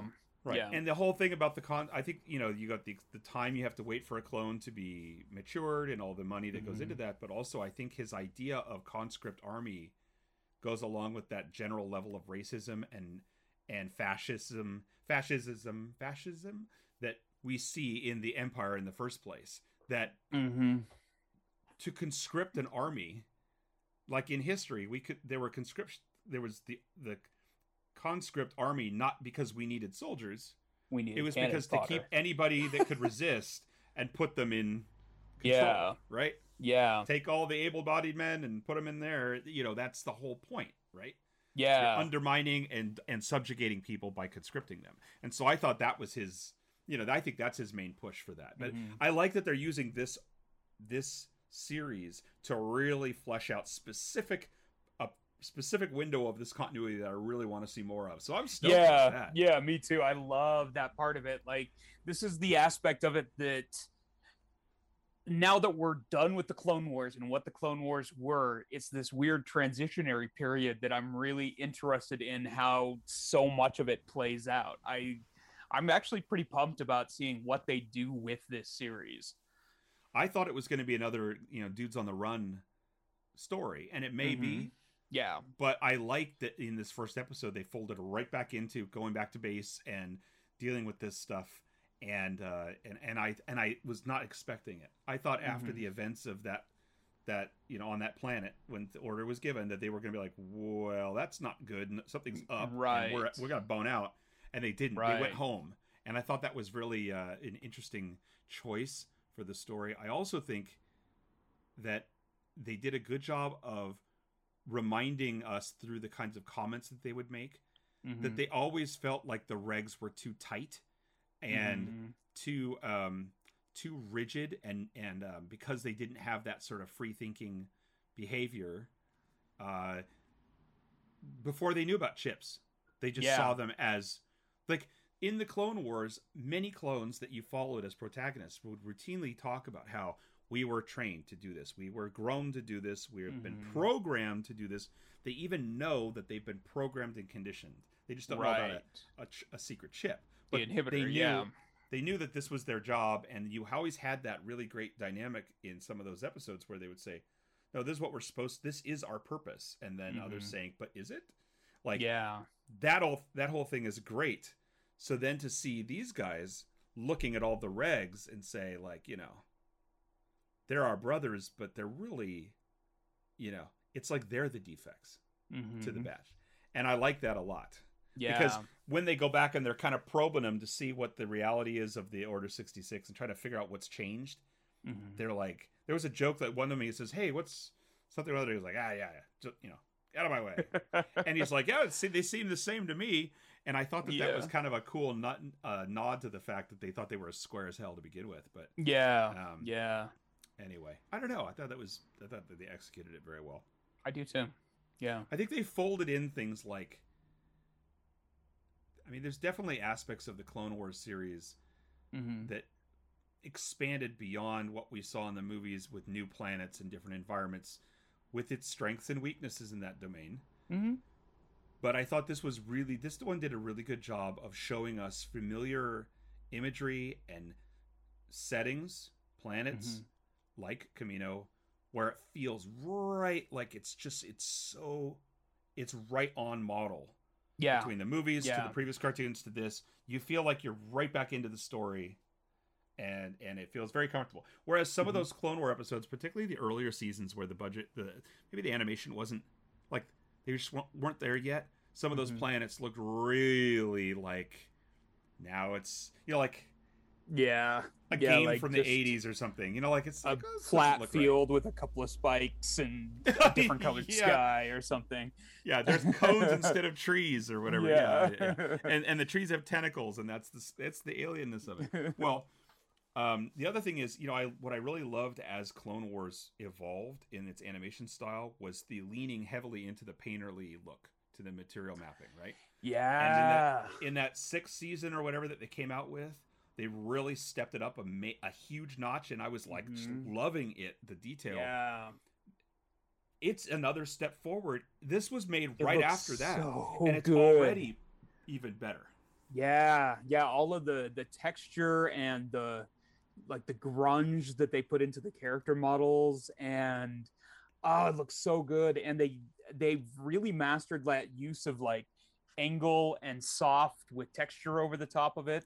Yeah. that it just looks so good in this season. Like I paused it a couple of times just to look at the details that they put in the faces and stuff on it. I just Yeah. I love that instead of modeling out every wrinkle on someone's face, they would just paint a wrinkle in there, and I Right. it really effect it was effective for me. Um, I do have a one problem that reminds me of sometimes when I would look at David Mack's work, which is ex- Mhm. also extremely you know, mixed media and textured and stuff. I have trouble deciding what is intended to look like um, a texture and what's Mhm. intended to be a hard line, but is being uh, rendered through this style. And a good example of that is the uh, uh, what's uh, the Coruscant based troopers. I can't remember Oh, what yeah. they're called. yeah, Shock um, troopers, shock troopers, art yeah. troopers, whatever. I I Yeah. was I don't know my clones well enough to the know Schwark what I'm talking about. troopers or something like that. Yeah. So the they're the ones with the red, and that was Mhm. the first sign that something was up. It's like, why are these guys here instead of these are the guard in Coruscant? Why are they? yeah, These aren't the these aren't the Republic Guard, which are the ones in blue, but these are the Mm-hmm. clone trooper garrison from Cor- Cor- Coruscant course. and yeah. why why are they you know why are they here so they have red chest plates red stripes on their helmets we have seen a lot of examples of where certain units had personalization in Mhm. units had color applied and this was allowed within the regulations which was unusual a wartime allowance which is all Right. once again sort of like uh, data or, or no what's his name tech with his big backpack these are these are uh, vietnam war references right Right, the right. The nose cone art, but it's on Yeah. the helmet. and- yeah, right. Or like you know Yeah. they, they got the marks on their, you know, the the kills on their helmets and the war Yeah. paint on and all that stuff. But in a non-wartime environment, especially in a fascist structure like the Empire is forming, becoming, um, personalization of armor is not a thing, right? And we know very quickly it will never be a thing, right? Because you Mhm. move into something very codified with the stormtroopers, but right. even so when they're when they're walking around you couldn't tell whether the i mean the painterly nature of it made it look like someone had smeared the red paint on it didn't have a uniform I see what color you mean. Yeah, it didn't it Yeah. didn't have the color of a like a fully painted surface it had a Mhm. loosely painted surface color to it similar Right. to when um Ahsoka Tano got her own unit and Mhm. they, they she they, They showed up with hand painted yeah, right? but I think that they're not intending to do that. I think that those are supposed to be the official colors on the armor, right. but the but the the rendering style is making it look um, more homegrown than it needs to be. Mhm. So that's uh, that's a weird thing, but um, because even within the context of this style of animation, they can make beautiful hard line, Mhm. distinct designs. Think of my favorite one of my favorite clone army separatist army droids, right? That general model that has Oh, all yeah. the baroque patterning on him. yeah. you know, oh, he like- looks so cool. I mean, I mean, it's very distinct. It certainly doesn't look Yeah. yeah. on. So anyway, um, I have some notes. Do you want me to throw that up here? Unless you have some other things you're thinking. You always of. have notes. I No, have notes. Here's I'm, my notes. I the only other thing I want to talk about is I'm curious who they're going to see. Oh yes, the friend. Well, wait, we didn't. You know, we Yeah. didn't talk about Saw Gerrera. This is the third time they've. Oh used yeah, Saw. that's true. Fourth time. Fourth, Fourth time they've used. At least, Saw, yeah. Right. He, And he it's looked yet pretty another- studly this time around. a, a neat age window, and it was a Mhm. cool. Um, it was a cool speech. Cool Mhm. speech, dude. Um, yeah, yeah. And, then I'm out.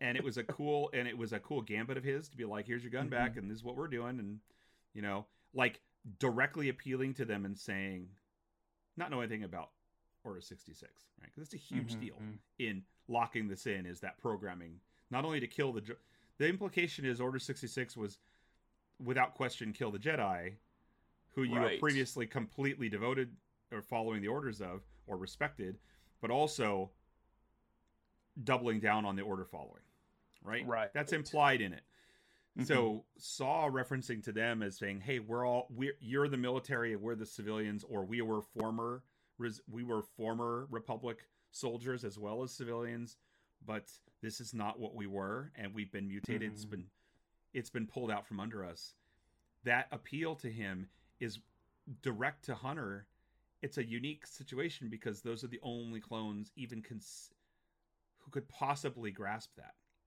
yeah, right yeah, true. Yeah, I really like that So I love Crosshair's helmet. That's what I wrote. I don't Mhm. need the crosshair logo on the Yeah, the helmet, the but I like the scarring helmet. on his yeah. yeah, but I like the helmet. Um, so another one of my feature favorite droids uh, appeared, which was of course the Imperial probe droid. Ah, Which yes, was- I love the probe droid. Right, new new enough, new enough to them that it was like it had to be identified, right? Because that was new, right? yeah, So Tech's like, that's a that's a probe droid, and they're like, oh really? It was one I've of never seen one of those. One of those maybe. Ooh, Yeah. that looks so, So- cool. How many pieces is that set? Well, it's you know it's like a fifty or sixty dollar set, so it's and it's Star Wars franchise, about one hundred and thirty one it's hundred and thirty Twelve. pieces. Yeah, yeah. uh, it's six hundred eighty three pieces. Oh, that's not too bad. No, I would say A a good of little pieces. maybe 15 20 percent of it is the snowy base. Yeah, yeah, really. Uh, okay, so anyway, I was super stoked to have a probe droid, and I loved how they used it, lurking. Yeah, I love probe droids. because that's what I loved about the original one, right? It's like and that sound and everything. It's just yeah. Yeah. they're so great. Um, so I had I had written down here that I liked that they tied in with Ka- Kanan and Saw Gerrera, which is great. Um, Omega mimicking Hunter's hand signals. yeah, Um, I liked Crosshairs when he was blacked out. There's two other things I really like, two subtle design things. Um, in the last scene, as they're taking off, and Omega's in the pilot in the cockpit, hmm as they go to uh, go to uh, uh, light speed or was it warp speed? What? No, not warp speed. It's um, jumping to hyperspace. Hyperspace. hyperspace. I can't even with my. It's like what am I? Jeez, I'm like- man. You're the Like- biggest Star Wars nerd I know, and you can't remember what kind of speed they fly in. I feel like the guy that's got the Enterprise shirt and it says Millennium Falcon on it, right? Like I just, yeah, really. I'm not doing it on purpose. Um, hyperspeed, light speed, hyperspace. hyper. Hypers. Jesus, an old man. Things happen Make when you're jump to hyperspace. I, when you've lived as many lifetimes as I've had, Chris. Um, so anyway, when When they jump 800 hyper- years old, you reach.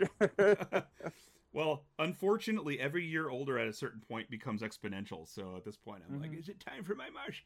Uh, so when they jump to hyper hyperspace, uh, you see the stars, the one point perspective of the star pattern in her eyes, yeah. which I thought was dope. Um, and the other thing I really liked, and this is subtle, but I caught it. I caught it after pausing something else, and then I started again, and I was like, "Holy shit!" When they have, they're breaking out of the prison, so they've been Mhm. given those like black jumpers, the skin tight jumpers, and been put in prison. and All their armor's missing. When they're marching along, and she was doing the hand gestures, I realized that they all had these logos, right? But they were a Mhm. transitional logo. It's not the traditional Empire logo. Oh, It has too many fins to it. It's just it's more like a star pattern. But it looks Oh, like the Imperial logo that we know, but it's not quite there. And that was always a thing that really Huh. bothered me about um, other glimpses of the launch of the Empire was, you know, even the Nazis, the Third Reich, which is this Mhm. all pattern on. They didn't just show up with with freshly printed banners and say, "Here we are." right. It was a marketing machine. They paid people. Right. They figured out this propaganda imagery. They had designers working on this to come up with the scheme, and then they developed it. Every new military arm, and then every new military for governments, bases Mhm. it off of some things they liked. Some desi- someone's making a decisions, and it's like I like that style and that style, and I like the way those guys looked. And remember the Prussians, and let's do that the Cossacks over there, and then they would klooch together what they wanted to look like, and then from there they would start to mutate it. And what I liked right. in Right. this case, so in the past it's been like the Order sixty six, the Empire, the Emperor shows up and says, "I was scarred from an assassination attempt." right. Now we fuck things up, and ev- and instantly it was like the banners are down. It's like Trumpf. yeah. it's yeah. like until until Rise of Skywalker, I was just offended that the First Order had been secretly printing all this shit, all the banners right. and stuff. It was just And like then it's like, somewhere in a closet. well, now I discovered that every single one of ten thousand fully planet killable star destroyers had its own print printing engine in it, so that's how they were generating all the banners. They're just like to the AlphaGraphics. I mean, that's exactly right. My first job, AlphaGraphics. Well, so gotta rebrand, baby. yeah, and so that's the thing for me. So you know how I'm always complaining about how when they jump forward and pa- forward or backwards in time in these continuity stories, and then I don't feel like the design is either it's not convincing that it's far enough apart in time, but have Mhm. evolutionary nods to make it look right. Like so, for example, when the prequels came out, I was like, well, I like things are shiny, but in Uh-huh. many cases they don't. They were okay, but then we've seen stuff since then that didn't Mhm. that wasn't convincing as being up the 30 year bridge. It like was almost like it Right. looks too much like things we're familiar with. Yeah. Um, I love Doug Chiang, but there are some times Mhm. when he's putting, particularly when you see his concept work before things were executed, and you're like, wow, there's that's way familiar. Like you took the things and you stuck it over here, or you took the engines over there, and that's very that's completely valid. That's what concept design's about. Mhm. But sometimes it doesn't work, and we're seeing that in. Uh, I think my most recent complaint was the new um, the the high the High Republic imagery, Mm, and yeah. I complained about the tech, actually the stuff he drew for the Mhm. High Republic, and I t- and I complained about how it's just more of the same beige kimonos and it's all Mhm. the same shit. It doesn't look like 1,000 years or 300 years or anything. Mhm. It just looks like more of the same. Well, and I just saw that with the Game of Thrones stuff, the uh, Dance of yeah, Dragons. yeah, the stuff. dra- that looks like the same, the exact same outfits as now. In I even yeah. think it's the same wigs, right? So it certainly looks like you know. Anyway, anyway, so so uh, I love that they showed transitional design. We've seen this in little bits and pieces Mhm. in the last season of Clone Wars, little bits in Mandalorian, where you Mhm. see these weird, these hybridized or bits and pieces of things that are not quite in one era or the other, or things that are artifacts from earlier eras, like the Razor Crest. I like that stuff. Razor Crest was convincing as being a pre-imperial, but not, yeah, yeah, but not like you know a Naboo starfighter type right, of thing, right? So I just love that these pat these designs were almost there, but not quite baked. Fucking. Yeah, that was like that was one of the best examples that they did in Rebels was how the Sabine's Phoenix became the rebel symbol. Like that Yes. morph yes, yes. over the seasons of that was it was subtle, it was really well done, and it became a symbol that they Right. turned into something. And I think that was such a perfect example of how to do that type of evolution of something like that. Well, Rebels did a really good job also of showing the uh showing the slow mutation towards a simplified set of armors and uniforms that the the empire would use Yeah. So especially early on, you saw like examples of how the what we would then what we would later associate with or retconning it's retconning, but what we associate with the uh, speeder bike trooper helmet, right? These are Mhm. just speeder bike guys, right? Right. And now you start to see that helmet. We saw that in Clone Wars. They started to sprinkle things in and show these nods to other design bits and some whole units of clones started having proto stormtrooper helmets for some reason. yeah. They never explained yeah. why. Slightly different designs. And I love yeah. that. I love that there are so many different, and you know, I had to draw a lot of them in that one piece with, uh, that I did. It's like it's neat to me all those variations. Rebels was good about that. You saw like Mm-hmm. um, you even saw guys on speeder bikes that didn't. They were half and half. Like Yeah. you know, Yeah. They looked a little off, a little chunkier. Yeah. Yeah, Re- Rebels was great about that. That they They really, really sold were. a world that was transitioning in over decades into what we saw in New Hope, Mhm. and I thought that was great.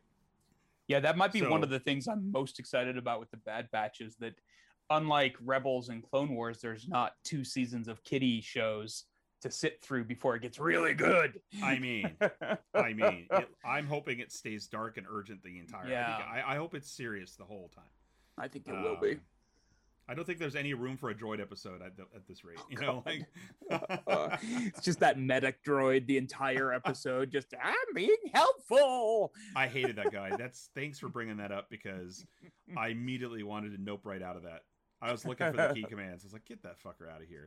It's like when they decide to throw. It's like when they throw Star Tours guy into things. Like, shut the fuck Yeah. up. Get him out of here. yeah. No one liked that. They didn't like it at the time. Oh no, it's the controls. You know, whatever. Just. Did you see the stuff that someone posted? Like, God damn it, what was it? There was some weird out of context stuff about the river droid in the Mandalorian, the the the uh, the, the astromech that had been purpose Oh, yeah. modified to be a river Styx droid, and then they they took it out of context and showed it what it looked like outside of the boat, and it's like horrifying. It's like the K2 K2SO problem magnified a thousand. It's like yeah, yeah. That's funny. It's that creep. It's that creepy alien from uh, Close Encounters that always bothered me as a kid. The one under the doors, you know, the one who's purposely genetically modified to open giant hangar bay doors. yeah, yeah, exactly. That freaked me out as a kid, man. Oh, I hated that guy. And with all that backlight too, it was just so like, ah, he's gonna come and eat my sp- spleen or something. So where a do you think they're assumption. headed? Yeah, well, yeah, obviously. Oh, yeah, so Aliens the- are well known for their spleen hunger. yeah, I mean it's clear. It's the and the closest closest fastest way to a spleen is through the ass. I mean that's how that works, right? Well, yeah, Pretty sure. clearly. It's not. It's a really long pathway when you think about it. So on how long your arm is. Well, oh god, I was thinking the intestines, but you're right. You're right. Um. So let's see who was who's the secret friend. So I I'm I'm secretly hoping it's Hondo because I get a lot of delight out of Hondo. He's just such Yeah. a great character. I don't know and if they brought him into in. Galaxy's Edge, right? So he's They there. did, yeah. Yeah. He's such. It would be absolutely maddening if they didn't. Yeah, he's so include him in more projects because he's Yeah. just- he's a huge standout character from the from all of the um animated stuff. So let's see. I don't think that we I don't recall from the Clone Wars season that we saw any other unique characters that they've encountered, right? So this is going to be all See, that's what I was trying to figure out. It's been a while since I've watched like I don't retain that kind of stuff that well yeah. as to who like the Bad Batch would have met versus somebody else, and it's totally possible that they're just like, oh, we're gonna go see Ahsoka Tano because we can, kind of thing. Yeah. Yeah, yeah. yeah, that's interesting. I mean, I don't because it wouldn't. I assume it wouldn't be another clone of some sort. yeah. So it's got to be something outside of that field, and it's probably not a Jedi because of that. So Yeah, I was thinking that it was going to be something related to uh to Echo's experiences. So that it was going to be something along those lines. I was sitting there watching him talk in the ridiculous and we talk about not wanting to sit through a bunch of kitty episodes, but the whole thing about we're going to block him while he bashes the door, yeah. bashes the wall. Doesn't really matter, right? I can handle it. um if but i was admiring how much they made echo's mods proto lobot Mm-hmm. Yeah, Right? he totally has the This Lobot thing. Yeah. sudden reason to have this like the computer on your head Yeah. um so yeah i think it would be interesting if it if it kind of goes that direction that it's either someone that he knew or someone related to something separatisty i think Interesting. going to be but i don't know i don't know what it i don't know right on. i don't know um i don't think it's going to be dexter jettster No, hope it isn't um it's Watto. Oh, yeah. Oh my God. What? Yeah, I don't know. It would be interesting to see.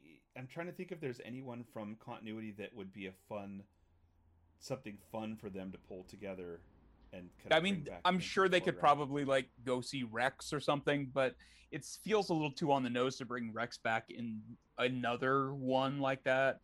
Well, Um, especially because they've really not shown any that they would even know who he was or anything. yeah, Clearly, yeah. they're going to go to Tatooine though, because Mhm. Well, all Star Wars yeah. goes to Tatooine, or Dantooine, or, Or another Dantooine. planet that looks like Tatooine. If you're yeah, Abrams, yeah.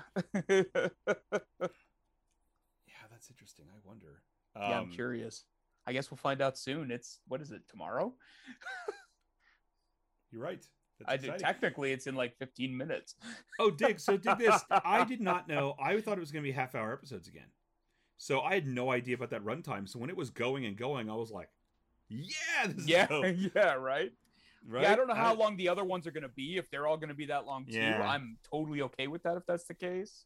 Yeah, But yeah, I that's one of the things with the Disney ones is they're so all over the place on length, which I'm okay Yeah. with, but it's also a little frustrating. Well, I don't know. To me, I mean, I I- want everything to be hour episodes or forty five minutes or more. So uh, Wandavision was distinctly short to me. Like every episode was frustrating. Yeah, yeah, those first I- few especially.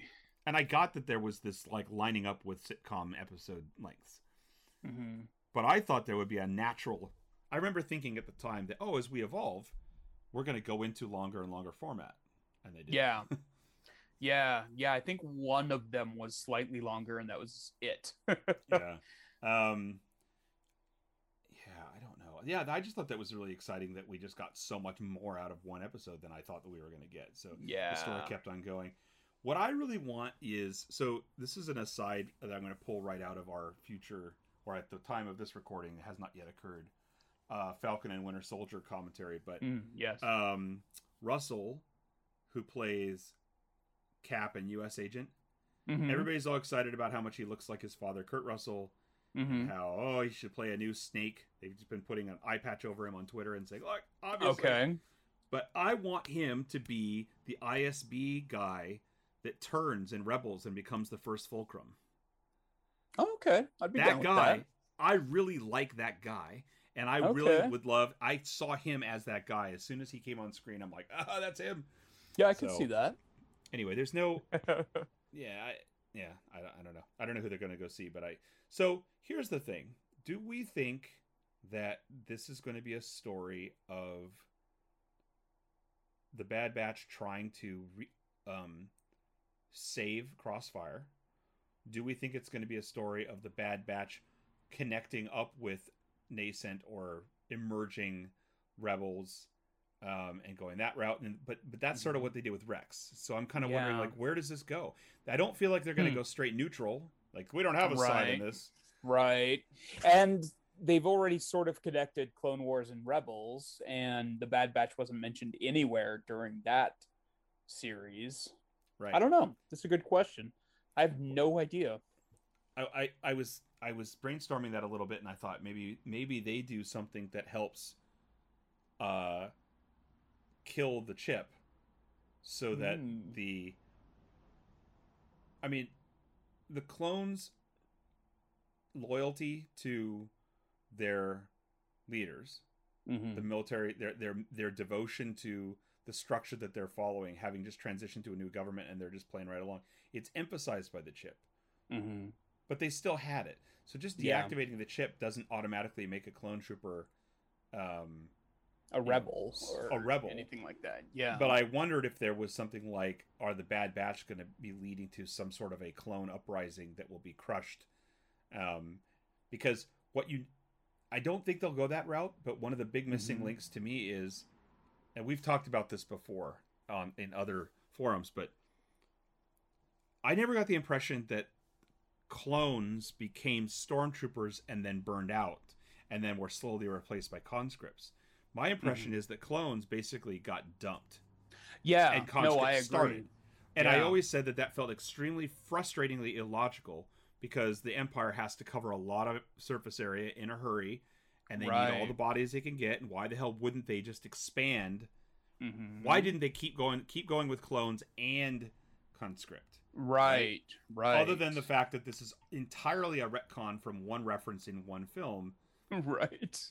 it it your your internal logic breaks down. And so I wondered Mhm. if there's this series, whether it's the Bad Batch directly or their ability to keep striking and to not follow orders and to be such a fucking pain is what pushes Tarkin to give him everything he needed to completely decommission clones. I don't know. But something out in this I think is going to have to be definitive about why the clones stopped being used by the Empire. I would maybe I they won't. really like it actually if that's the story that they're telling is what happened to the clones between those. I think that would be a really cool story to tell. That would be I think- interesting. I, I feel like those um uh, was Rebels, right, where we saw Ahsoka Tano and Rex and not Ahso- Ahsoka Tano. It was we, we saw Rex and them, and they had a they had oh like the the AT-AT tank. Walker tank thing. Yeah. yeah, and they Yeah, that was Rebels where they went and got him. Yeah. the Studio Ghibli style Yeah. uh, yeah. enclosure on top of it. Yeah, they um, were which was hunting amazing. sandworms or something. Yeah, yeah, yeah. I feel like that there was some references. I feel like they didn't they didn't really I felt like it was they were just nudges, but they were talking as if it was sort of like, well, we were used and then when we Mhm. were when they were done with us, they dumped us and then they would look down on us ever since. Yeah. have that kind of imagery in it with Yeah. Yeah, like they were sort of hiding out, but also just sort of disgruntled that they got forced out, kind of thing. So And- yeah, and I wondered whether this is going to be something where the Empire then turns on the clones and kills them all. It could be. done with them Th- because that's what they did with the droids, right? The Separatist army Mhm. was completely Just funded shut for this 'em down. fabricated war. They just shut them off when they were done. Yeah, So yeah, I don't know. But then again, they use clone. They they don't use battle droids um, in the Empire other than for training and stuff. But hmm but they certainly use a lot of droids still Yeah. within their infrastructure as tools. true. I still don't understand why you're not using clones as tools, but anyway. because Use your people, clones for tools. Huh? because they're people. But are they? Am I a people? Am I not a people? I'm not sure if you are. I think you're a grumpy old man now. I- but I was only following orders. Mm-hmm. So, yes, okay. Hunting, hunter hunted by the sniper. That's going to be fun. yeah, yeah. I mean, I'm looking forward to it, and we Well, will I'm have to talk on it. about it soon. I really enjoyed watching it, and I was delighted when it ended in a way that sometimes, you know, on some of the stuff we've watched, you know, sometimes I'm like, I I really enjoyed it, but it wasn't like I was like, oh man, I, God, why the hell isn't there another episode for me to watch? Right? Yeah, This is definitely Yeah. one of those projects where it's like, shit, I would have turned it on again. Mm-hmm. Yeah, I would have I will binged the tonight. whole thing. Yeah. Yeah, sure, exactly. For sure. All right. Right cool. on. Well, the the the the jury's the jury's out. Red tentacles all around. Indeed, there are no black tentacles.